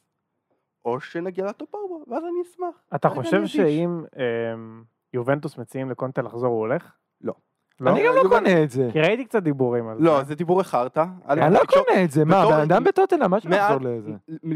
לפני שנה וקצת. כאילו לא יקחו אותו עכשיו סתם, סליחה, עכשיו אני קוטע אותך, אבל מה שאמרת על יובנטוס. למה לא לעזוב את טוטנהאם? ימשיך בטוטנהאם, מתישהו אולי יסיים את הפרק שלו בטוטנהאם, תמיד יכול לחזור ליובנטוס. לא, לא, לא קונה את השטויות את הדברים האלה. עוד משהו שלמדתי בשנה וקצת האחרונות, מאז שהגיע לנו מנהל מקצועי איטלקי, התקשורת האיטלקית מלאה ב-תשעים אחוז בחרטות, אוקיי? ומקשרים אליך מאמנים, מקשרים אליך שחקנים, והרוב לא נכון. בניגוד לכל תקשורת אחרת. לא, לא. העניין שבתקשורת, נגיד יש לך את דימרציו, דימרציו אתה יודע שהוא בדרך כלל פוגע, אבל כל השאר אתה לא סומך עליהם. באנגלית יש לך את האתלטיק, יש לך קצת סקאי, יש לך, אבל כאילו בסוף זה מלא חרטות. אני לא חושב שהוא יעזוב, אני לא חושב שהוא רוצה לעזוב, הוא בסך הכל הוא רוצה להמשיך, הוא, הוא נמצא במקום טוב, הביאו לו את הרכש שהוא רוצה. תגיד, אתה לא מרגיש שבסופו של דבר מה שעדיין חסר לכם, ב- מהש... הדבר הקטן שחסר בשביל שתהיו ממש קטלניים, זה אולי יכולת יותר טובה של הקיצוני, כאילו של, ה, בוא נגיד של הווינגבק, כי, כי אנחנו רואים הרבה פעמים בכל משחק אני רואה הזדמנויות שנופלות, או לססניון, או לפרישיץ, או בטוב, אין מה להכביר במילים על אמרסון, אבל זה משהו במשחק האחרון, גם לדוק. היה לו את כמה הזדמנויות האלה, שעוד טיפה ריכוז, ואתה יודע, פתאום המשחק יכול להיות, הגול השני שפתאום נכנס, זה כבר נראה אחרת. דווקא אני רואה את זה הפוך לגמרי. תשמע, קונטה לקח אליפות עם ויקטור מוזס. לא, אני לא אומר שהם לא טובים. אני חושב שהבעיה היא בקישור. תשמע, יש להם שלושה קשרים, שאם הייתי אומר לך, יש להם קשר ענק ולידו משחק אוי בירג, בטנקור, ביסומה, הם חולים אבל על זה. של שלושתם שם משחקים ביחד. אוי בירג שחקן מעולה. אוי בירג מעולה, אבל שהם שלושתם ביחד, זה אפור, זה משעמם, אבל לא מצטרף קדימה. אבל זה נותן לך שני חלוצים. כששלושתם משחקים, יש לך את קן וסון, אני לא בטוח שזה לא עובד, כי סון הרבה פעמים הרבה יותר קטלני בקטע הזה. אני חושב שה... אני חושב שה... סליחה, כאילו, אני חושב שהוא חייב לעשות את זה בגלל שבעצם ממנו את קולוסבסקי, אז הוא חייב לעשות את זה כי אז הוא משאיר את רישה על הספסל, וזה הסוג של השינוי ההתקפי שיש לו מהספסל. וגם השינוי ההתקפי, וגם יש עוד עניין שאנחנו מתחילת העונה, בכל פעם שאנחנו עולים עם... כל פעם אנחנו הפסידים את פרקת המגרש, אפילו מול לסטר. לסטר היה שלוש שתיים במחצית, עד דקה שישים, ואז הוא עשה את החילוף. הוא הכניס את ביסומה, הוציא את, את אחד השחקני ההתקפה, ומאותו רגע זה הפך ל-שלוש שתיים, ופתאום שלטנו במגרש, נתנו מצבים לסון, בעצם סון קיבל ככה מלא מצבים, רק, רק בזה שאתה משתלט על מרכז מגרש, אני כן חושב שזה שינוי שהרבה אוהדי טוטנהאם ממש רצו לראות אפילו. הבעיה כרגע, בעיניי, של טוטנהאם זה שאין לנו, אין לנו עשר, וזה משהו שאני חושב שגם הרבה אוהדי טוטנהאם, כולל אני, חשבו בקיץ, למה זה לא קורה? אני אגיד, אריק, אריקסן רצה לשחק כל משחק, קונטה אמר לו, זה, לא, זה, זה כבר בהכרח לא יקרה, אתה לא תשחק כל משחק, תשחק חלק מהמשחקים, והיה סיפור, והיה דיבור על מליאנובסקי בסוף החלון, אז כנראה היה די חרטה, אבל בסוף אין ממש, אין, אין לך את השחקן ההוא, שייתן לך את הכדור לשחקני התקפה, וזה משהו קצת חסר לנו כרגע, ולכן המשחק שלנו מאוד מאוד תקוע הרבה פעמים, וזאת הבעיה. אני גם לא מסכים אגב עם ההצהרה הזו, שקונטה קיבל את הרכש שלו. לא נראה לי שקונטה הגיע ביוני, ואמר דני לוי, אני רוצה את לנגלה וביסומה. בוא. לנגלה זה רכש שלו. זה רכש, הוא, זה, אני חושב שלנגלה זה רכש שלו אחרי בסטוני שנכשל, ואחרי שקריניאר שאמרו להם אפשר לא. הסיפור, לפי מה שאני מבין, שוב, מה שהכתבים שלנו מספרים, אפשר לדעת אם זה נכון או לא, הוא רצה מאוד את בסטוני, בסטוני אמר לו, אני מאוד רוצה, אני מאוד רוצה לעבור, פשוט לא השנה, השנה אני רוצה להישאר באינטר, זה מה שהרגיש לי נכון. זה היה בתחילת החלון, אמר סבבה, הלכו על המטרות האחרות, ראו שאף אחד מהמטרות האחרות לא מתאימה, קונטה אמר, לא רוצה אותו. לא רוצה את פאו טורס, אני לא רוצה את ההוא מלברקוזן, אני לא רואה, ההוא מפרנקפורט, אף אחד ממה לא רוצה. אז אמרו לו, אנחנו יכולים לתת לך בהשאלה לעונה, את השחקן אמרו שאתה, שאתה בסך הכל אוהב, זה יהיה השאלה, ובשנה הבאה נלך עוד פעם לבסטוני, ננסה אותו עוד פעם, או אולי בלם אחר שייכנס לשוק באותו זמן. אוקיי, סבבה. שוב, יש גם, גם קונטה אומר, הרכש הזה זה לא הרכש שיביא לי אליפות. וזה גם לא המטרה, הוא אמר, זה מתחילת העונה, זאת לא המטרה, המטרה היא לבנות קבוצה שעוד שנה, עוד שנתיים, כבר תסתכל לאליפות.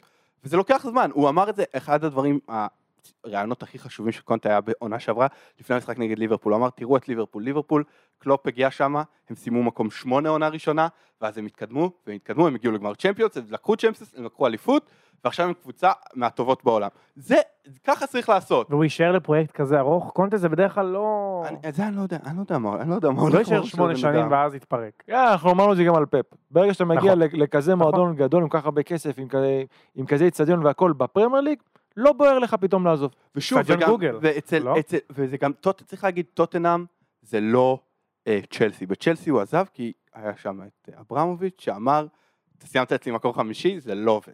אתה הולך. וטוטנהאם אומרת, אנחנו רק מחפשים את המאמן הזה כמו, כמו פוצ'טינו כזה, ש, שנוכל לבנות איתו איזושהי קבוצה. אתה רוצה להישאר? תישאר. אתה לא רוצה להישאר? לך, אבל כאילו, אני לא חושב ש, שטוטנהאם מרצ, מרצוננו, אנחנו נעיף אותו. כן? זה לא משהו שיקרה. אני גם חושב שסגי התחיל את כל השיחה הזאת בכלל, בלהגיד זה שהיו ציפיות שניקח אליפות. שלא היו באמת ציפיות ריאליות שטוטנהאם יקחו אליפות, אבל בעיקר שיחות תקשורת סלש טוויטר, שברגע שיש רכש והכל באופן אוטומטי אומרים, הנה, יש מאמן, יש שחקנים, יש פה, מה, הם צריכים ללכת רחוק. אנחנו יצאנו כבר מהעניין של מחזור ראשון, שני ומקיץ ומהעברות, אנחנו במחזור כמה כבר? עשירי. עשירי. ששיחקו בין שמונה לתשעה. כן, בסדר, תשעה, עשרה משחקים, ואנחנו מבינים שזה לא הסיפור, וזה הרבה יותר מורכב מזה, וחוץ מארסנל וסיטי שגם הן כבר הצליחו לאבד נקודות, וסיטי אשכרה עשתה תיקו עם וילה, שכל כך גרועה, וסוטון גם, נכון? המשחק השני אני חושב שהם איבדו, אה לא, סוטון עכשיו הם ניצחו, אבל היה גם עוד איזושהי קבוצה שכאילו אמרנו, מה, איך?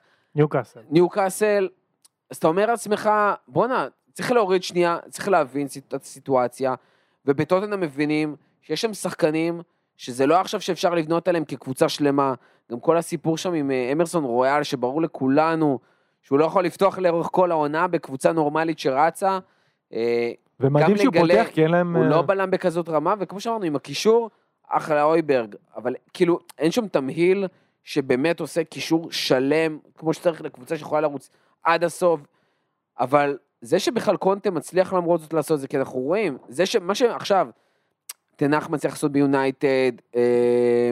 וגם טוחל עושה בצ'לסי, וקונטה עושה עכשיו בטוטנהאם, זה ברור מאליו. תראו את, צ'לסי, את ליברפול שלא מצליחה לעשות את זה. קבוצות אחרות שהיו שנה שעברה מדהימות, שלא הצליחו לעשות את זה, אז ראינו את זה עם וסטהאם גם, שעכשיו טיפה מתחילה לעלות. זה לא פשוט. תראו, בורנמות' בטופ עשר פתאום. זה ליגה מאוד מורכבת, מאוד קשוחה, ואם באמת זה פרויקט לטווח ארוך, צריך לתת לזה באמת הקרדיט. אבל בסופו של דבר, היכולת הרעה, היא תופסת אותך, כי כדורגל, אני... כדורגל הוא אמור להיות אטרקטיבי, אוקיי? כדי שאוהדים ייכנסו לאצטדיון, יקנו את החולצה של קיין, כי הוא כובש המון, וזה כדורגל כיפי. כובש המון דרך אגב. בסופו של דבר, קודם לא משחקים טוב. הם לא משחקים טוב, נקודה. אבל... זאת אומרת, הם משיגים תוצאות, הם משעממים. אבל הם משיגים, תחשוב שמה יקרה שיתחילו לשחק טוב. הלוואי, אני רוצה שהליגה תהיה כיפית, אני לא שונא אף קבוצה. אבל איך שזה נראה כרגע, דרך אגב, בלי רכש זה לא הולך לקרות. זה גם תפיסה שהיא מאוד פרימר, כאילו פרמייר ליגית. בליגות אחרות, אתה לא תראה את זה. כנראה שבליגה הצרפתית, ליגה גרמנית זה משהו גם מקרה מאוד ספציפי, אבל מחוץ לפרמייר ליג, בשאר הליגות, רוב הקבוצות יגידו לך, עזוב אותי, תן לי תוצאות, תן לי תואר, תן לי אה, טופ, תן לי להגיע לאירופה, תן לי גביע, תן לי זה. במיוחד וכאילו יש משהו בפרמייר ליג, בזה שזה מוצר שהוא כבר נהיה בידורי, גם צחקנו קצת על הסיפור עם האמריקאים עכשיו, ועם בולי, והסיפור עם האולסטארס, וכל השטויות האלה, כי פתאום הגיע משהו לפרמייר ליג, שהוא מאוד אמריקאי, שזה בידור. ההפך, תראה את כל האירופאים, מסתלבטים על ה-אן בי איי, שרוב המשחקים לעונה הם מאוד מבדרים, אבל אין בזה שום עניין, ברגע שאין בזה תחרותיות אמיתית, והדברים האלה. ודווקא פה אנחנו רואים ומבינים, אנחנו כבר, זה לא חדש לנו. קבוצה שרוצה להחזיק עם ראש מעל המים בפרמייר ליג, חייבת להיות, הרבה לפני שהיא מענה, בסדר? הישגית. היא חייבת להיות הישגית, היא חייבת להיות עם הגנה טובה, היא חייבת להוציא נקודות, והתחלנו עם זה, וזה אחלה סגירת מעגל, כי טוטנהאם היום עושה משהו שליברפול לא מצליחה לעשות, שלהם עשר נקודות בליברפול. נשמ... גם יונייטד, נשמות, כן. קודם כל נקודות, היכולת תשתפר, אבל אם אנחנו נהיה שננים עכשיו, ונתעסק רק בלשחק כדורגל יפה והתקפי, אנחנו בסוף אבל לא נתפוצץ, וזה יגבר בלי כלום. אני, דבר אחרון, רק לסיים את הסיפור של טוטנהאם. אני, סגי להמן, לקחתי אפס אליפויות בימי חיי. אנטוניו קונטה לקח חמש אליפויות. אז אני, כשהוא אומר, אנחנו כרגע במצב סבבה. במנג'ר לא לקחת אליפות? לא, לא לקחת. אז כשהוא אומר, אנחנו במצב סבבה, אני מאמין לו, כי הוא באמת, הוא יודע, הוא יודע מה זה לקחת אליפות. הוא עשה את זה, אפילו עשה את זה לא כל כך מזמן, ב-אלפיים עשרים ואחת הוא עשה, אוקיי? נגיד, כשזה היה מוריניו, וראית שאת יכולת גרועה, ולמרות שהצלחת יכולת גרועה, אתה אמרת, אוקיי, אני, לפני זה הוא היה ביונייטד, והוא היה מזעזע, אז אני, אני רואה לאן זה הולך, ואני לא סומך עליו. אז לא, הוא, היכולת התחילה, מזע, בעונת האליפות שלו באינטר, התחילה לא, הוא התחיל ביכולת לא טובה, ואז משהו התחבר שם, והם פשוט דרסו את הליגה. אז אני אומר, אני סומך עליו ש, ש, שהוא יודע מה הוא עושה. טוב, גם הם, עם כל הכבוד, עדיין הם הרבה יותר טובים מה שהיה קודם. נכון. אנחנו זוכרים מה היה עם נכון. נונו ואיך ברור, זה היה ברור. נראה. אז אני, אני, אז ובזמן אני קצר, איזה מינוי הזוי. ובזמן מאוד מאוד קצר הקבוצה כן התייצבה והשתפרה עם בערך אותו, עונה שעברה אותו סגל. אותו לא, סגל, בדיוק. כן. לא, הוא קיבל בינואר, שני, שני רכש. הוא קיבל בינואר, כן. אבל גם, גם, לא, אף אחד לא אמר, וואו, הביאו פה את אמבפה, כן? לא יותר מדי, זרקו לכיוון של קולוסבסקי. זה שחקנים שכל המומחי ליגה איטלקית אמרו, מובי ריג'קט. לא, זה, זה רכש מכוחך, כן, למה, כן. מי רוצה את השחקנים האלה? כן. והוא הפך אותם לשחקנים ממש טובים, אז אני, כן, אני, אני מסמן טופ ארבע, אני חושב שגם עם איך של ליברפול וצ'לסי ויונייטד משחקות, זאת לא מטרה כאילו פרפשט. בטח לא שעשיתם את זה כבר. וזהו, כן. ואחרי שעשינו את זה כבר, בצ'מפיונס, אני מניח שנעלה שלב, קונטה הוא לא טוב בצ'מפיונס, אז נגיע לאן שנגיע, זה לא, זה לא העניין, אני... אני, אני כן רוצה פשוט לראות איזשהו שיפור ואיזושהי קבוצה שתהיה יותר, שתהיה פשוט קבוצה יותר טובה ממה שהתחלנו את העונה. אתם משחקים היום או מחר? אנחנו משחקים מחר. מחר, יום רביעי. אנחנו משחקים ביחד איתכם נגד פרנקפורט. סתם אפס אפס. עשינו אפס אפס בחוץ, יש להם, אבל קהל, כאילו, ולא, אם לא המשחק טוב, אנחנו צריכים לנצח את המשחק הזה, ואנחנו קבוצת חוץ גרועה, זה גם צריך להגיד. עשינו, אנחנו צריכים לנצח, אבל כאילו, גם אם לא, זה פחות ה... שוב, אמרתי, אני קצת אדיש אפילו בקטע הזה, זה לא, אני לא מצפה, הרי נעבור שלב, נגיע לשמינית רבע, לא חושב שנגיע מעבר לזה, כן, זה לא, אין לי יותר מדי ציפיות, אז גם אין לי יותר מדי, כאילו, רצון כרגע. מה עם מילה לזכרו של לינוק אמואפו? אז זהו, דיברנו על טוטנהאם פחות על ברייטון. לא, אבל הוא העלה טוויט ממש קריפטי, מלפני שעתיים, It's not over until my God says it's over. כן, בסדר, אתה יודע. בום. כן. למרות שראינו כל מיני מקרים כבר שפתאום איזה שחקן חוזר וכזה, אבל סך הכל, שמע, מאוד עצוב לראות שחקן יחסית צעיר. מאוד צעיר. עשרים ושלוש כזה? עשרים וארבע. התחיל לשחק מאוד טוב בברייטון, משתפר, ואמרת, וואי, איזה דברים יפים הוא יכול לעשות. ובוא נדע, כאילו בעינם שעוד אחד שקשים את החלום ובסוף עובד במה שכנראה הוא הכי אוהב, ועושה את זה לא רע, ובפרמייר ליג, ופתאום צריך לקטוע את הקריירה, בגלל הרפואית כזאת. אי אפשר לדעת, כאילו מריקסן חזר לשחק, הכל יכול להיות. אז כן, עוד פעם, קרו דברים מעולם, אבל כרגע זה מה שזה נראה, וזה ממש מבאס. כמה מילים על ברייטון, שלפני שבועיים, שבוע, הייתה מקום רביעי, קצת הידרדרה, אחרי חילופי המאמן גם. כן, אבל אתה יודע, חסר להם משחק. חסר להם משחק. יש להם רק, היה להם כאילו, רק שמונה משחקים, לעומת רוב הליגה שהיה להם תשעה משחקים. לצורך העניין, הם שתי נקודות מתחת לצ'לסי, אותם, כאילו, אותם משחקים. קבוצה מדהימה. המאמן שהם הביאו, לקח להם זמן לבחור, אבל הם בחרו כנראה משהו שזה בדיוק למידה שלהם. זה היה מאוד ספציפי הבחירה הזאת. אוהדי ברייטון מאוד כאילו מתלהבים מהמינוי הזה, ואני חושב שיהיה מעניין מאוד לראות גם את הקבוצה, וגם כאילו את המשחקים שלהם, גם בתור אוהדים ניטרליים ובכלל. כי אני הייתי בטוח שיהיה הרבה יותר גולים במשחק נגדכם, סגי. איכשהו מוריניו, איכשהו קונטה גרם לזה שזה לא יראה ככה, אבל נראה לי שזה משחקים יפה. משחקים יפה, יש שם מאמן שהוא גם, כאילו הוא מאוד שונה בסגנון שלו ובמערך שלו, זה מאמן שבאיטליה הרבה שחק ארבע שלוש שלוש, אני חושב שהולך להיות ברייטון הולך לשחק מאוד שונה עד המונדיאל ומהמונדיאל, כי במונדיאל יהיה לו הרבה שחקנים שלא ילכו למונדיאל, בכל זאת לא קבוצה כזאת גדולה, ויהיה לו הרבה שחקנים לעבוד איתם, והוא יוכל להטמיע את המערך, יהיה לו הרבה זמן להטמיע מערך חדש. יהיה לו כמו פרי סיזן, יהיה לו. כן, יהיה לו כמו פרי סיזן. אז אני כן חושב שגם, גם כמו שאת הטקו נגד ליברפול, אי אפשר היה לשפוט על פי המאמן הנוכחי, כי ברור שזה הרבה עבודה של המאמן הקודם. אז גם עכשיו הוא עדיין משחק עם השלושה בלמים, שזה כנראה לא המערך שהוא רוצה. פשוט כאילו, הוא, לאט, הוא גם הוא אמר את זה, לפני המשחק נגד ליברפול, הוא אמר, אני לא יכול לשחק איך שאני רוצה, אז אני מכניס לאט לאט דברים. כן, קבוצה, קבוצה, קבוצה מעניינת. כמה מילים על ברייטון, על ברייטון, על בורנמוט, ש... קומצ'י? התחילה העונה מזעזעת, קצת בצדק. וצחקנו עליהם. עולה, כן, רגע, עולה חדשה, שכמעט לא חיזקה את עצמה בכלל, סך כל סגל צ'מפיונשיפ לכל דבר, פתחה עם אה, לוז מאוד מאוד מאוד קשה מול הגדולות, חטפה חזק, כולל ה-תשע אפס הוא מול ליברפול. ומאז רק השלוש ראשונות עשו יותר נקודות מהם. תורף. הם גם עברו את ליברפול בזמן הזה, מקום תשיעי כרגע בליגה. אה, זה, זה, זה פשוט הזוי כאילו איך הם הצליחו. ועדיין, עדיין, אפילו שמיני. אבל מאמן חדש. הספיקו נכון, לפתח גם מאמן בדרך. מזמני, האמת, הם כבר מקום שמיני, ועדיין כאילו לא הרבה פה לא יאמרו על זה שהם ירדו ליגה. כאילו, בוא נגיד, לא הכי נופתע בעולם אם עדיין ירדו ליגה. אבל כן, הם מחברים תוצאות יפות. שמע, גם אמרנו, אני לא בטוח שהיה מגיע לסקוט פארקר להיות מפוטר, יכול להיות שזה כבר היה משהו שלא קשור, כאילו, אולי לא מקצועי. זה היה משהו בדינמיקה אישי. לא מקצועי כל כך, כן? לא, בוא נגיד, על התוצאות. אבל הם לא הפסידו לקבוצה מחוץ לטופ סיקס. בוא נגיד, שזה מה שצריך לעשות. כן, הטופ סיקס כאילו... מסורתי. מסורתי. שמעו, הם אפילו לפני פולם, כרגע בטבלה, שבכלל, אני לא מדבר בכלל על פורס, כאילו, שגם עלו איתם. הם עושים הרבה יותר מה שאני חשבתי שהם יעשו. ודרך אגב, הכל זה, המאמן שלהם כרגע זה מאמן זמני, כן? זה אפילו לא הביאו שם איזה ביג סם שיציל אותם.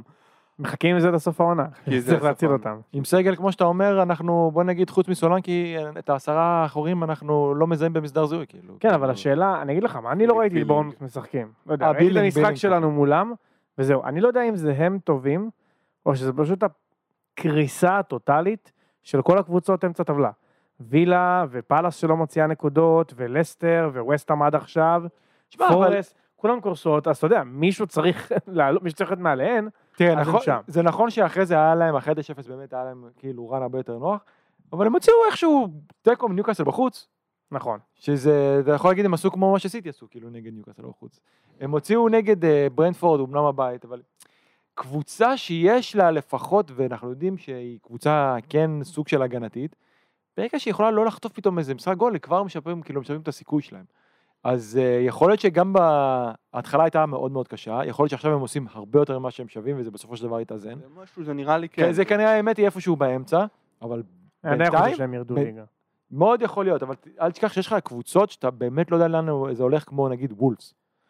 כן, אבל וולפס עכשיו פיטרו מאמן, ויגיע מאמן, ויהיה מסודר, ו... לא בטוח. וולפס לא ירדו ליגה. רציתי לשאול אתכם, אתה יכול להגיד את זה בצורה כזאת ודאית? אני חושב שאני אמרתי עליהם שאולי כן ירדו ליגה בפרקים של התומונה. אני לא יכול להגיד בוודאות שהם ירדו ליגה. יש יותר סיכוי של לסטר ירדו ליגה. אבל דרך אגב, רציתי להגיד, אמרת כאילו יש איזה ארבע קבוצות, וחייבת להיות מישהי מעלן, אבל מתחת לבורנמוט, אני רץ שנייה, יש את פולאם, ליברפול, ברנטפורד, אברטון, ווסטהאם, לידס, פלאס, וילה, סאות'המפטון, וולפס, פורסט ולסטר. אבל עם משחקים חסרים חלקם. יש מעל, ועדיין, יש מעל עשר קבוצות, מעל עשר קבוצות, שאתה יכול להגיד בונה אותה, עשר, שפשוט פתחו את העונה, גרוע. לא טוב. ליברפול דרך ברנטפורד, דרך אברטון, דרך ווסטהאם, דרך לידס. אני יכול להגיד על אברטון שהם פתחו את העונה לא טוב. לא, אברטון פתחו את העונה לא טוב, ובשלושה משחקים... אברטון היו צריכים להיות מועמדים לירידת ליגה, ומההגנה הכי טובה כרגע. טוב, אבל אנחנו מדברים עכשיו, אחרי חודש, דבר לפני חודש, הקולות היו קצת... אנחנו מסתכלים כרגע. משחקים אחרונים, ההגנה של אברטון התאפסה, גם ווסטהאם דרך אגב, שני משחקים אחרונים ניצחונות, אבל לפני השני משחקים האלה, עליהם שישה משחקים שהם היו נראים מזעזע, לא רק שיבואו נקודות. בורנמוט הפסידו לשלוש קבוצות. לליברפול, לסיטי, לארסנל, זהו, זה ההפסדים שלהם. לא צריך להיות קבוצה מדהימה כדי לשרוד, כן? לקחת את הנקודות, אם אפשר לקחת נקודות מכל הבוטום ארבע עשרה, אז כאילו, אז אפשר לשרוד ככה. העניין, אני חושב, הם קבוצת התקפה לא טובה, בורנמוט. איזה מחמאות אתה נתניה. לא, אבל...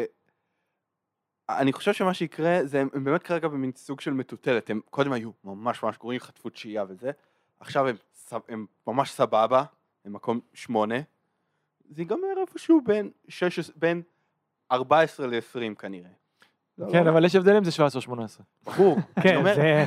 אי אפשר עוד לאמר, אבל כרגע הם לוקחים את הנקודות איפה שהם צריכים. נכון, בזמן שאחרות לא. אם הם יכולים להמשיך לקחת את הנקודות איפה שהם צריכים, הם לא יסיימו שמונה, אבל הם יסיימו מעל שמונה עשרה, זה ברור. כן. תשמעו, צריך גם להגיד שיש גם כל הפערים בחצי התחתון, הם כאילו מאוד מאוד קטנים, ליברפול במקום העשירי עם עשר נקודות, סאוטהמפטון כרגע עם שבע נקודות במקום ה-שבע עשרה. אז כן. כאילו... תשמע, ליברפול ארבע נקודות מזה, כן, מהקו האדום. מהקו האדום. ליברפול לא תרד. כמה מארסנל? ארבע עשרה? כן, ארבע עשרה. ארבע עשרה, זה הזוי. כן, אז כאילו באמת, זה מדהים כי עד המונדיאל, עוד הרבה דברים יכולים לקרות, ואחרי המונדיאל כל כך הרבה דברים יכולים לקרות, אז בטוח אין עוד הרבה על מה לדבר. שמאמנים ילכו במונדיאל, ואם כן, מי? ג'רארד ילך, רוג'רס ילך. דרך אגב, אם אנחנו מתקדמים קצת, יש כרגע ארבע קבוצות בליגה שאין להן תקווה, זה מרגיש כאילו באמת ייאוש מטורף, זה וילה, זה לסטר, זה וולפס וזה פורסט. וילה היום, כתבתי ג'רארד, כאילו באנגלית, בחיפוש בטוויטר, ראיתי על ציוצים שלו עדי וילה. הם מתאהבים אותו, ברמה שאני לא סנא, את מוריניו לא סנאתי ככה, באמת, הם כל כך, הם לא יכולים לראות אותו יותר, כאילו זה נשמע שהוא מאמן גרוע, כאילו הוא לא מאמן טוב, היחידים שאוהדי ליברפול כאילו רוצים אותו שם יותר מהם, לקחו מאמן שפיתרו, בשבילו פיתרו מאמן שהם אהבו, והדבר הכי מעצבן שנראה לי, זה שהתקשורת מגנה עליו, זה כאילו, זה מטריף אותם, שכל פעם יבוא איזה פרשן תורן ויגיד, לא, הם צריכים לשמור אותו, לא, הוא מאמן צעיר, הוא מאמן מבטיח, והם לא רוצים אותו, הם ממש לא רוצים אותו, ובצדק. הם הקבוצה כרגע, המשחקים האחרונים שלהם, שלושת המשחקים האחרונים, פשוט קטסטרופה, אי אפשר לצפות. הם ווולפס, זה פשוט... אבל בוולפס, אתה אומר, אני כאילו מצפה מאסטר, עוד נחמד לראות, כי יש להם שחקנים כיפים למעלה.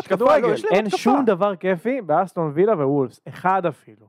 אחד, כולם אפורים, כולם גרועים, אין שם... הבלם היחיד שהם הביאו שאולי היה טוב, נפצע, זה דייגו קרלוס.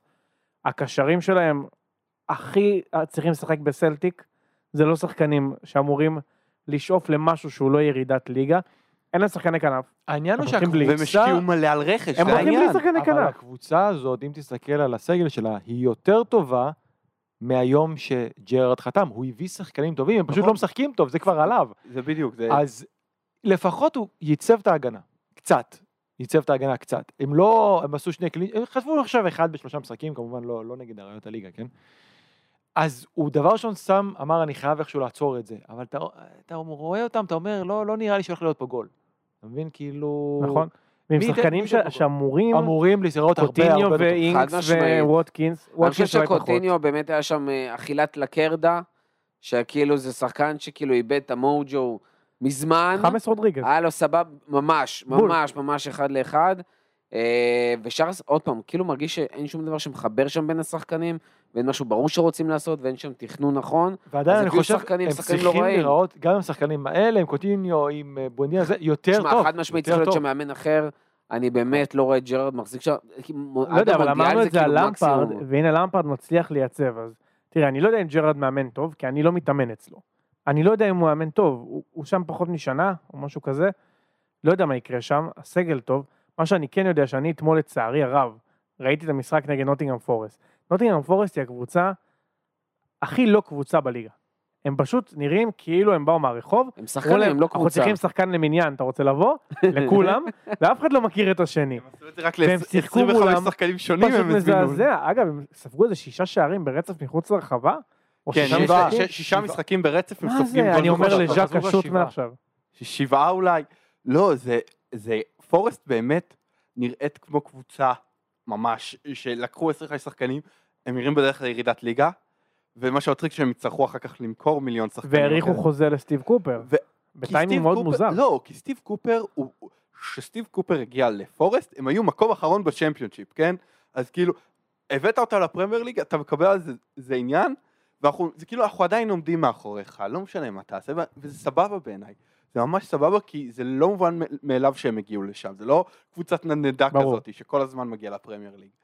העניין הוא שהיה משהו, אמרתי קודם, לפני הפרק שהיה באתלטיק אתמול, הוציאו איזה מאמר מאוד ארוך על הבעלים של פורסט, ואני רוצה לקרוא אותו, עוד לא קראתי אותו. הוא באמת, זה מרגיש כאילו, מרגיש כאילו הוא מבין, אולי הוא מבין ש... על להביא יותר את השחקנים, היה טעות, וזה היה על, על הראש של המאמן, וכאילו, זה לא, לא ככה בונים קבוצה. וחוץ מזה, אז דיברנו על וילה, דיברנו על פורסט, יש גם וולפס עם שלוש שערים. שלושה. שלושה שערים. איזה מין דוגמה אתה נותן למאזינים שלנו? שלושה שערים, זה כאילו... זה כמות אבסורדית. הקטע המטורף זה שכבר עונה שעברה, ראו שחסר להם חלוץ. טוב, הם הביאו חלוץ ש... הם הביאו חלוץ, אבל אתה יודע מתי הם הביאו... אתה יודע מתי הם הביאו את החלוץ הזה? יום לפני סיום חלון העברות, ואז הוא נפצע. היה נפצע קודם, היו מחליפים אותו לפני. זה נכון. אז כאילו, אז כל... זאת הייתה הבעיה המרכזית שלכם, והבאתם את הפתרון אליה יום לפני חלון העברות. אבל לא היה חלוץ פורטוגלי פנוי. לא, אבל רגע, צריך לזכור. אחד, הם הביאו שלושה חלוצים בחלון האחרון. גדש זה לא חלוץ. גדש חלוץ. בואו, אבל בסדר. הוא לא תשע. הוא סקורר? הוא היה סקורר בספרד? היה סקורר בספרד. הביאו לך עוד חלוץ שנפצע, והביאו את דייגו קוסטה באמת בסוף. מעבר לזה, נטו ופודן זה שחקנים שהביאו להם שערים.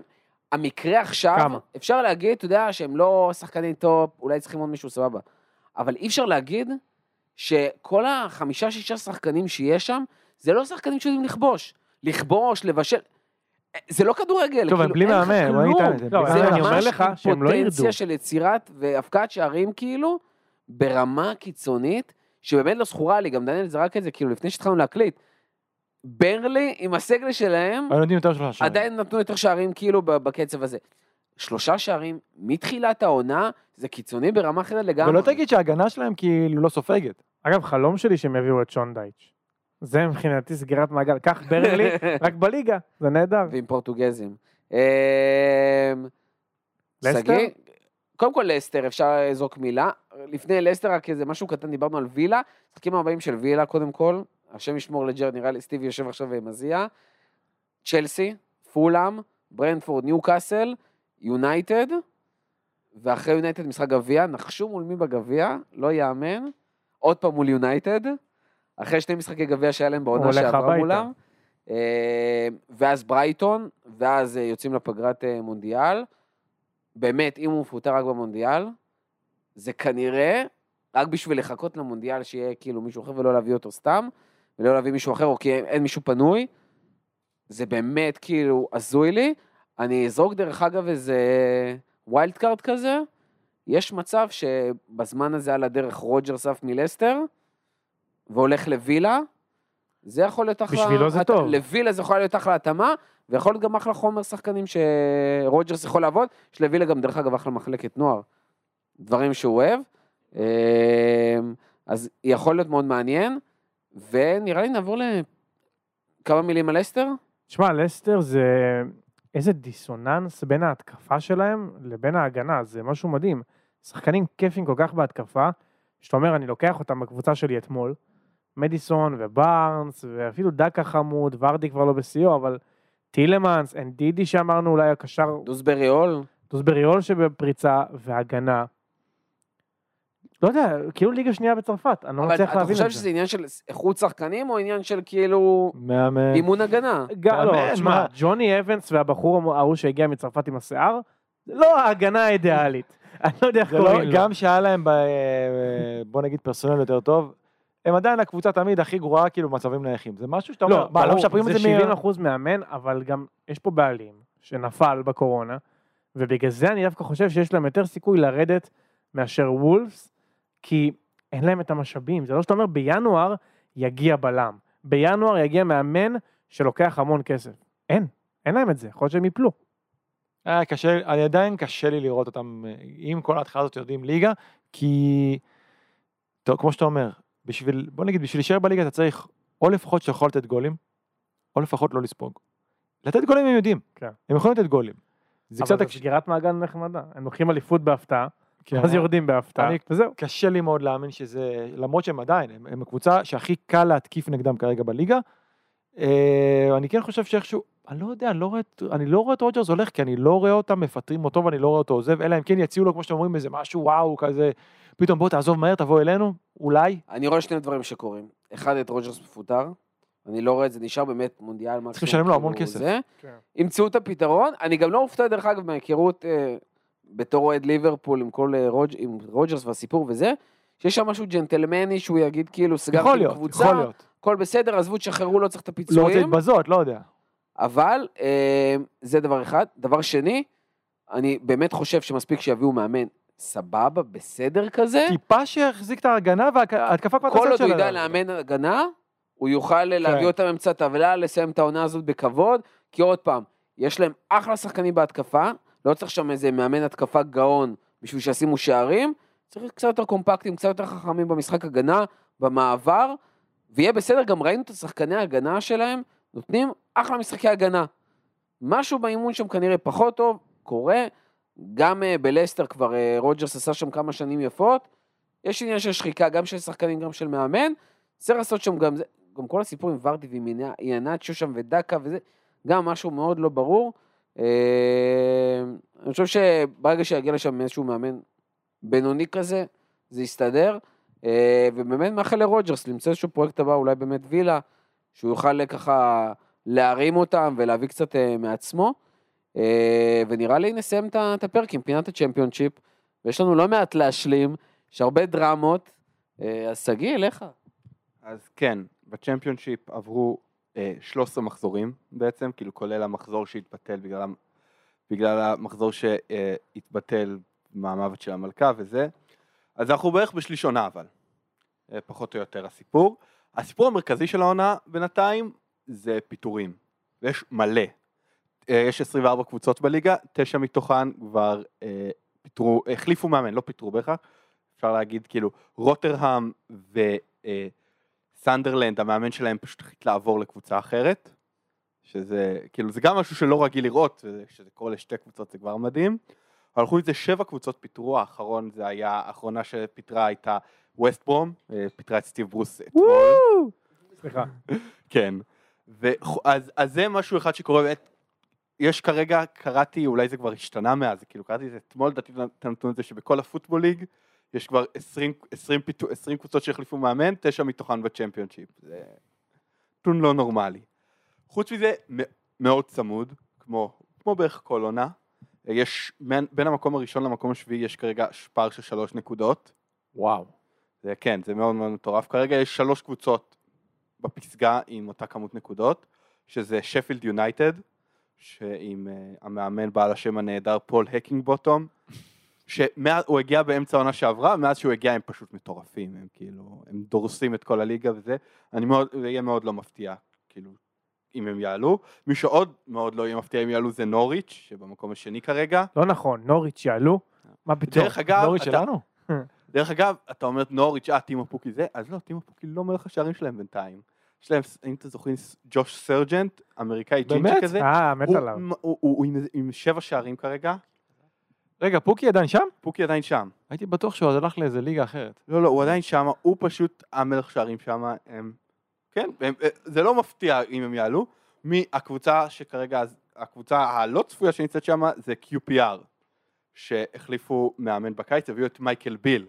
שהיה העוזר מאמן של ג'רארד גם בווילה וגם בריינג'רס, וכנראה מאוד סידר לו את הטקטיקה וכאלה, והם לא הביאו, הם הביאו מעט מאוד רכש בקיץ, זה הקטע הכי מפתיע פה, הם רק החליפו מאמן, הם כרגע גם עם עשרים וארבע נקודות, אז יהיה, קרב, יהיה שם קרב מעניין, חוץ מזה בטופ, בטופ שבע אפשר להגיד כרגע יש את ברנלי עם קומפני, רדינג, שזה אולי הסיפור הכי מפתיע, יש להם את פול אינס, הוא המאמן שלהם, והם ציפו, הרבה ציפו שהם ירדו ליגה, כולל אני, אני ציפיתי שהם ירדו ליגה, הם כרגע מקום חמישי. זה לא אומר שהם לא ירדו ליגה. נכון, זה עדיין לא אומר כלום. דרך אגב, זה קצת, הקבוצה כנראה הכי ישראלית, כי הבן של המאמן הוא כרגע שחקן פותח בהרכב, כן? וחוץ מזה יש... תום אינס משחק שם? מה? תום אינס משחק שם, כן. וחוץ מזה יש שם, יש את סוונזי ואת בלקבורן עם בן בררטון. כן, מה, תן לי עדכון על בן בררטון. הוא עדיין הוא... צמד, נכון? פינת בן בררטון. איזה שחקן. לא, הוא שחקן, ויש שם מעניין. הקבוצה, עוד קבוצה, עוד כמה קבוצות שרציתי לדבר. אחת זה הקבוצה הכי משעממת בעולם כרגע, זאת פרסטון. פרסטון אחרי שלושה עשר מחזורים, עם מאזן שערים של שבע שש. שזה נשמע סבבה. עד מחזור שמונה הם היו עם מאזן שערים של שתיים אפס. זה היה, הם לא ספגו שמונה מחזורים, במשך שמונה מחזורים לא ספגו שער, וכבשו שתיים, כן, זה לא איזה... זה אומר שלפחות שישה מהמשחקים שלהם היה אפס אפס. כן, כן, כמות מטורפת, באמת קבוצה הזייתית, אני אומר, זה גם, זה שוב, זה קבוצה שהופך את האוהדים לאדישים, אתה לא מתבזה יותר מדי, אתה גם לא עושה כלום, מה... והדבר האחרון זה, יש, יש הרבה מאכזבות כרגע, גם מידלסברו, הרבה ציפו שהיא תעלה ליגה, היא כרגע מקום עשרים ואחת. שזה לא מה שלא תעלה ליגה. כן, ברור, זה, הכל, הכל יכול להיות, אבל ווסט ברום, עם סגל, עם סגל מטורף, כן?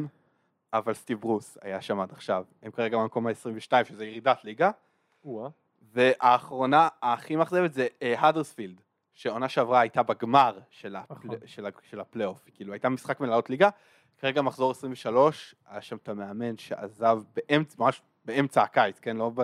לא בתחילה, זה היה מאוד כזה עיתוי לא נוח, הביאו שם איזה מאמן זמני, הוא גם ממש נכשל, עכשיו יהיו עוד מאמן. מה עם ווטפורד?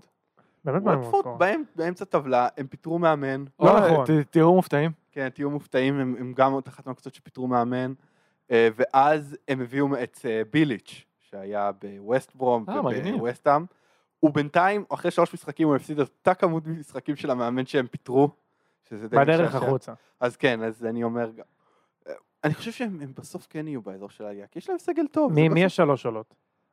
מי השלוש עולות? זה שאלה קשה. בסדר, בוא נראה, אולי סוף העונה הוא יזכה בפרס מתנת פודקאסט. אני חושב שזה יהיה נוריץ', שפילד, ואני חושב ש-קיו פי אר, זה כרגע מישה שלוש ששנות. קיו פי אר? אני אומר בלקבון. שתיים על בטוח, בלקבון עולים. אלא אם כן הוא עוזב בינואר, בן בררטון.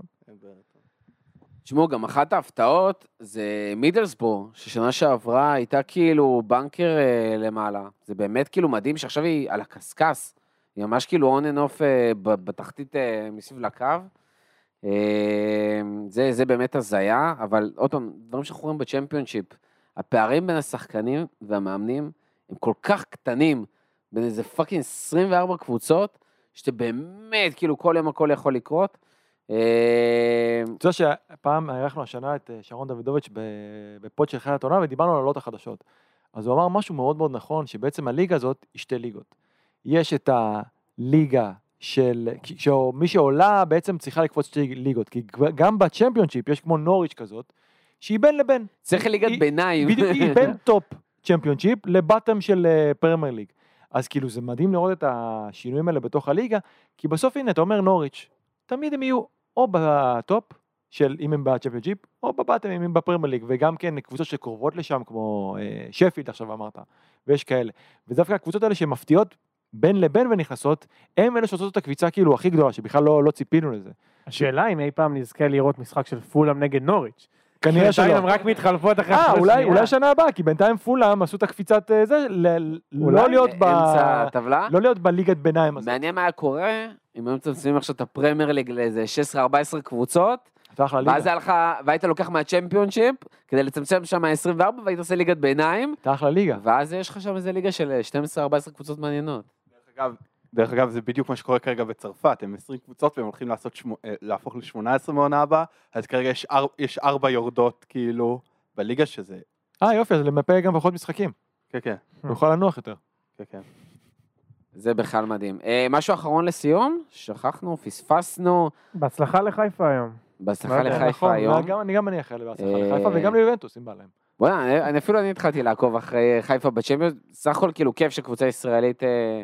משחקת, היום משחקים גם בסמי עופר, אולי באמת צריכו להוציא נקודות. היום יש להם צ'אנס.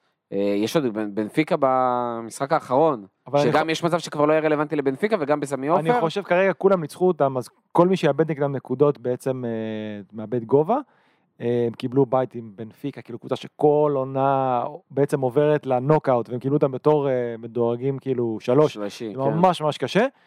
היום יש להם צ'אנס, אני לא יודע, אני ראיתי את, נראה לי גם הלגיק שם, יש, אם הצ'אנס הוא איפשהו זה היום. יש מצב שאנחנו, כאילו היום פתאום מחר כבר אין הלגר או משהו כזה, יש להם את הצ'אנס היום. תשמע, קודם כל היה את הסיפור עם בכר הרי, במשחקי פלייאוף, ששתי קבוצות הוא גרם על פיטורי מאמנים, בשני השלבים לפני הזה, יכול להיות שהלגר זה השלישי. היום בעקבות הסריה, כן. ואני חושב ש... נכון, הרביעי. כן, כבר יהיה הרביעי. ואז חמישי קונטה עוזב ליובנטוס. וואו, ואני חושב שליגת אלופות זה גם הדבר היחידי שאוהדי ליברפול כרגע יכולים להתנחם בו, שיש לך קבוצה כמו רנג'רס. כן, נכון. ואולי גם נראה את קרווליו ואלת משחקים קצת, שזה גם משהו שלא ראינו לאחרונה. וזהו, תודה רבה לכל מי שהיה איתנו עד הסוף. תודה רבה דניאל, תודה רבה גיא, תודה רבה סגי. ועד הפעם הבאה, נומה ליגה, טובה בעולם.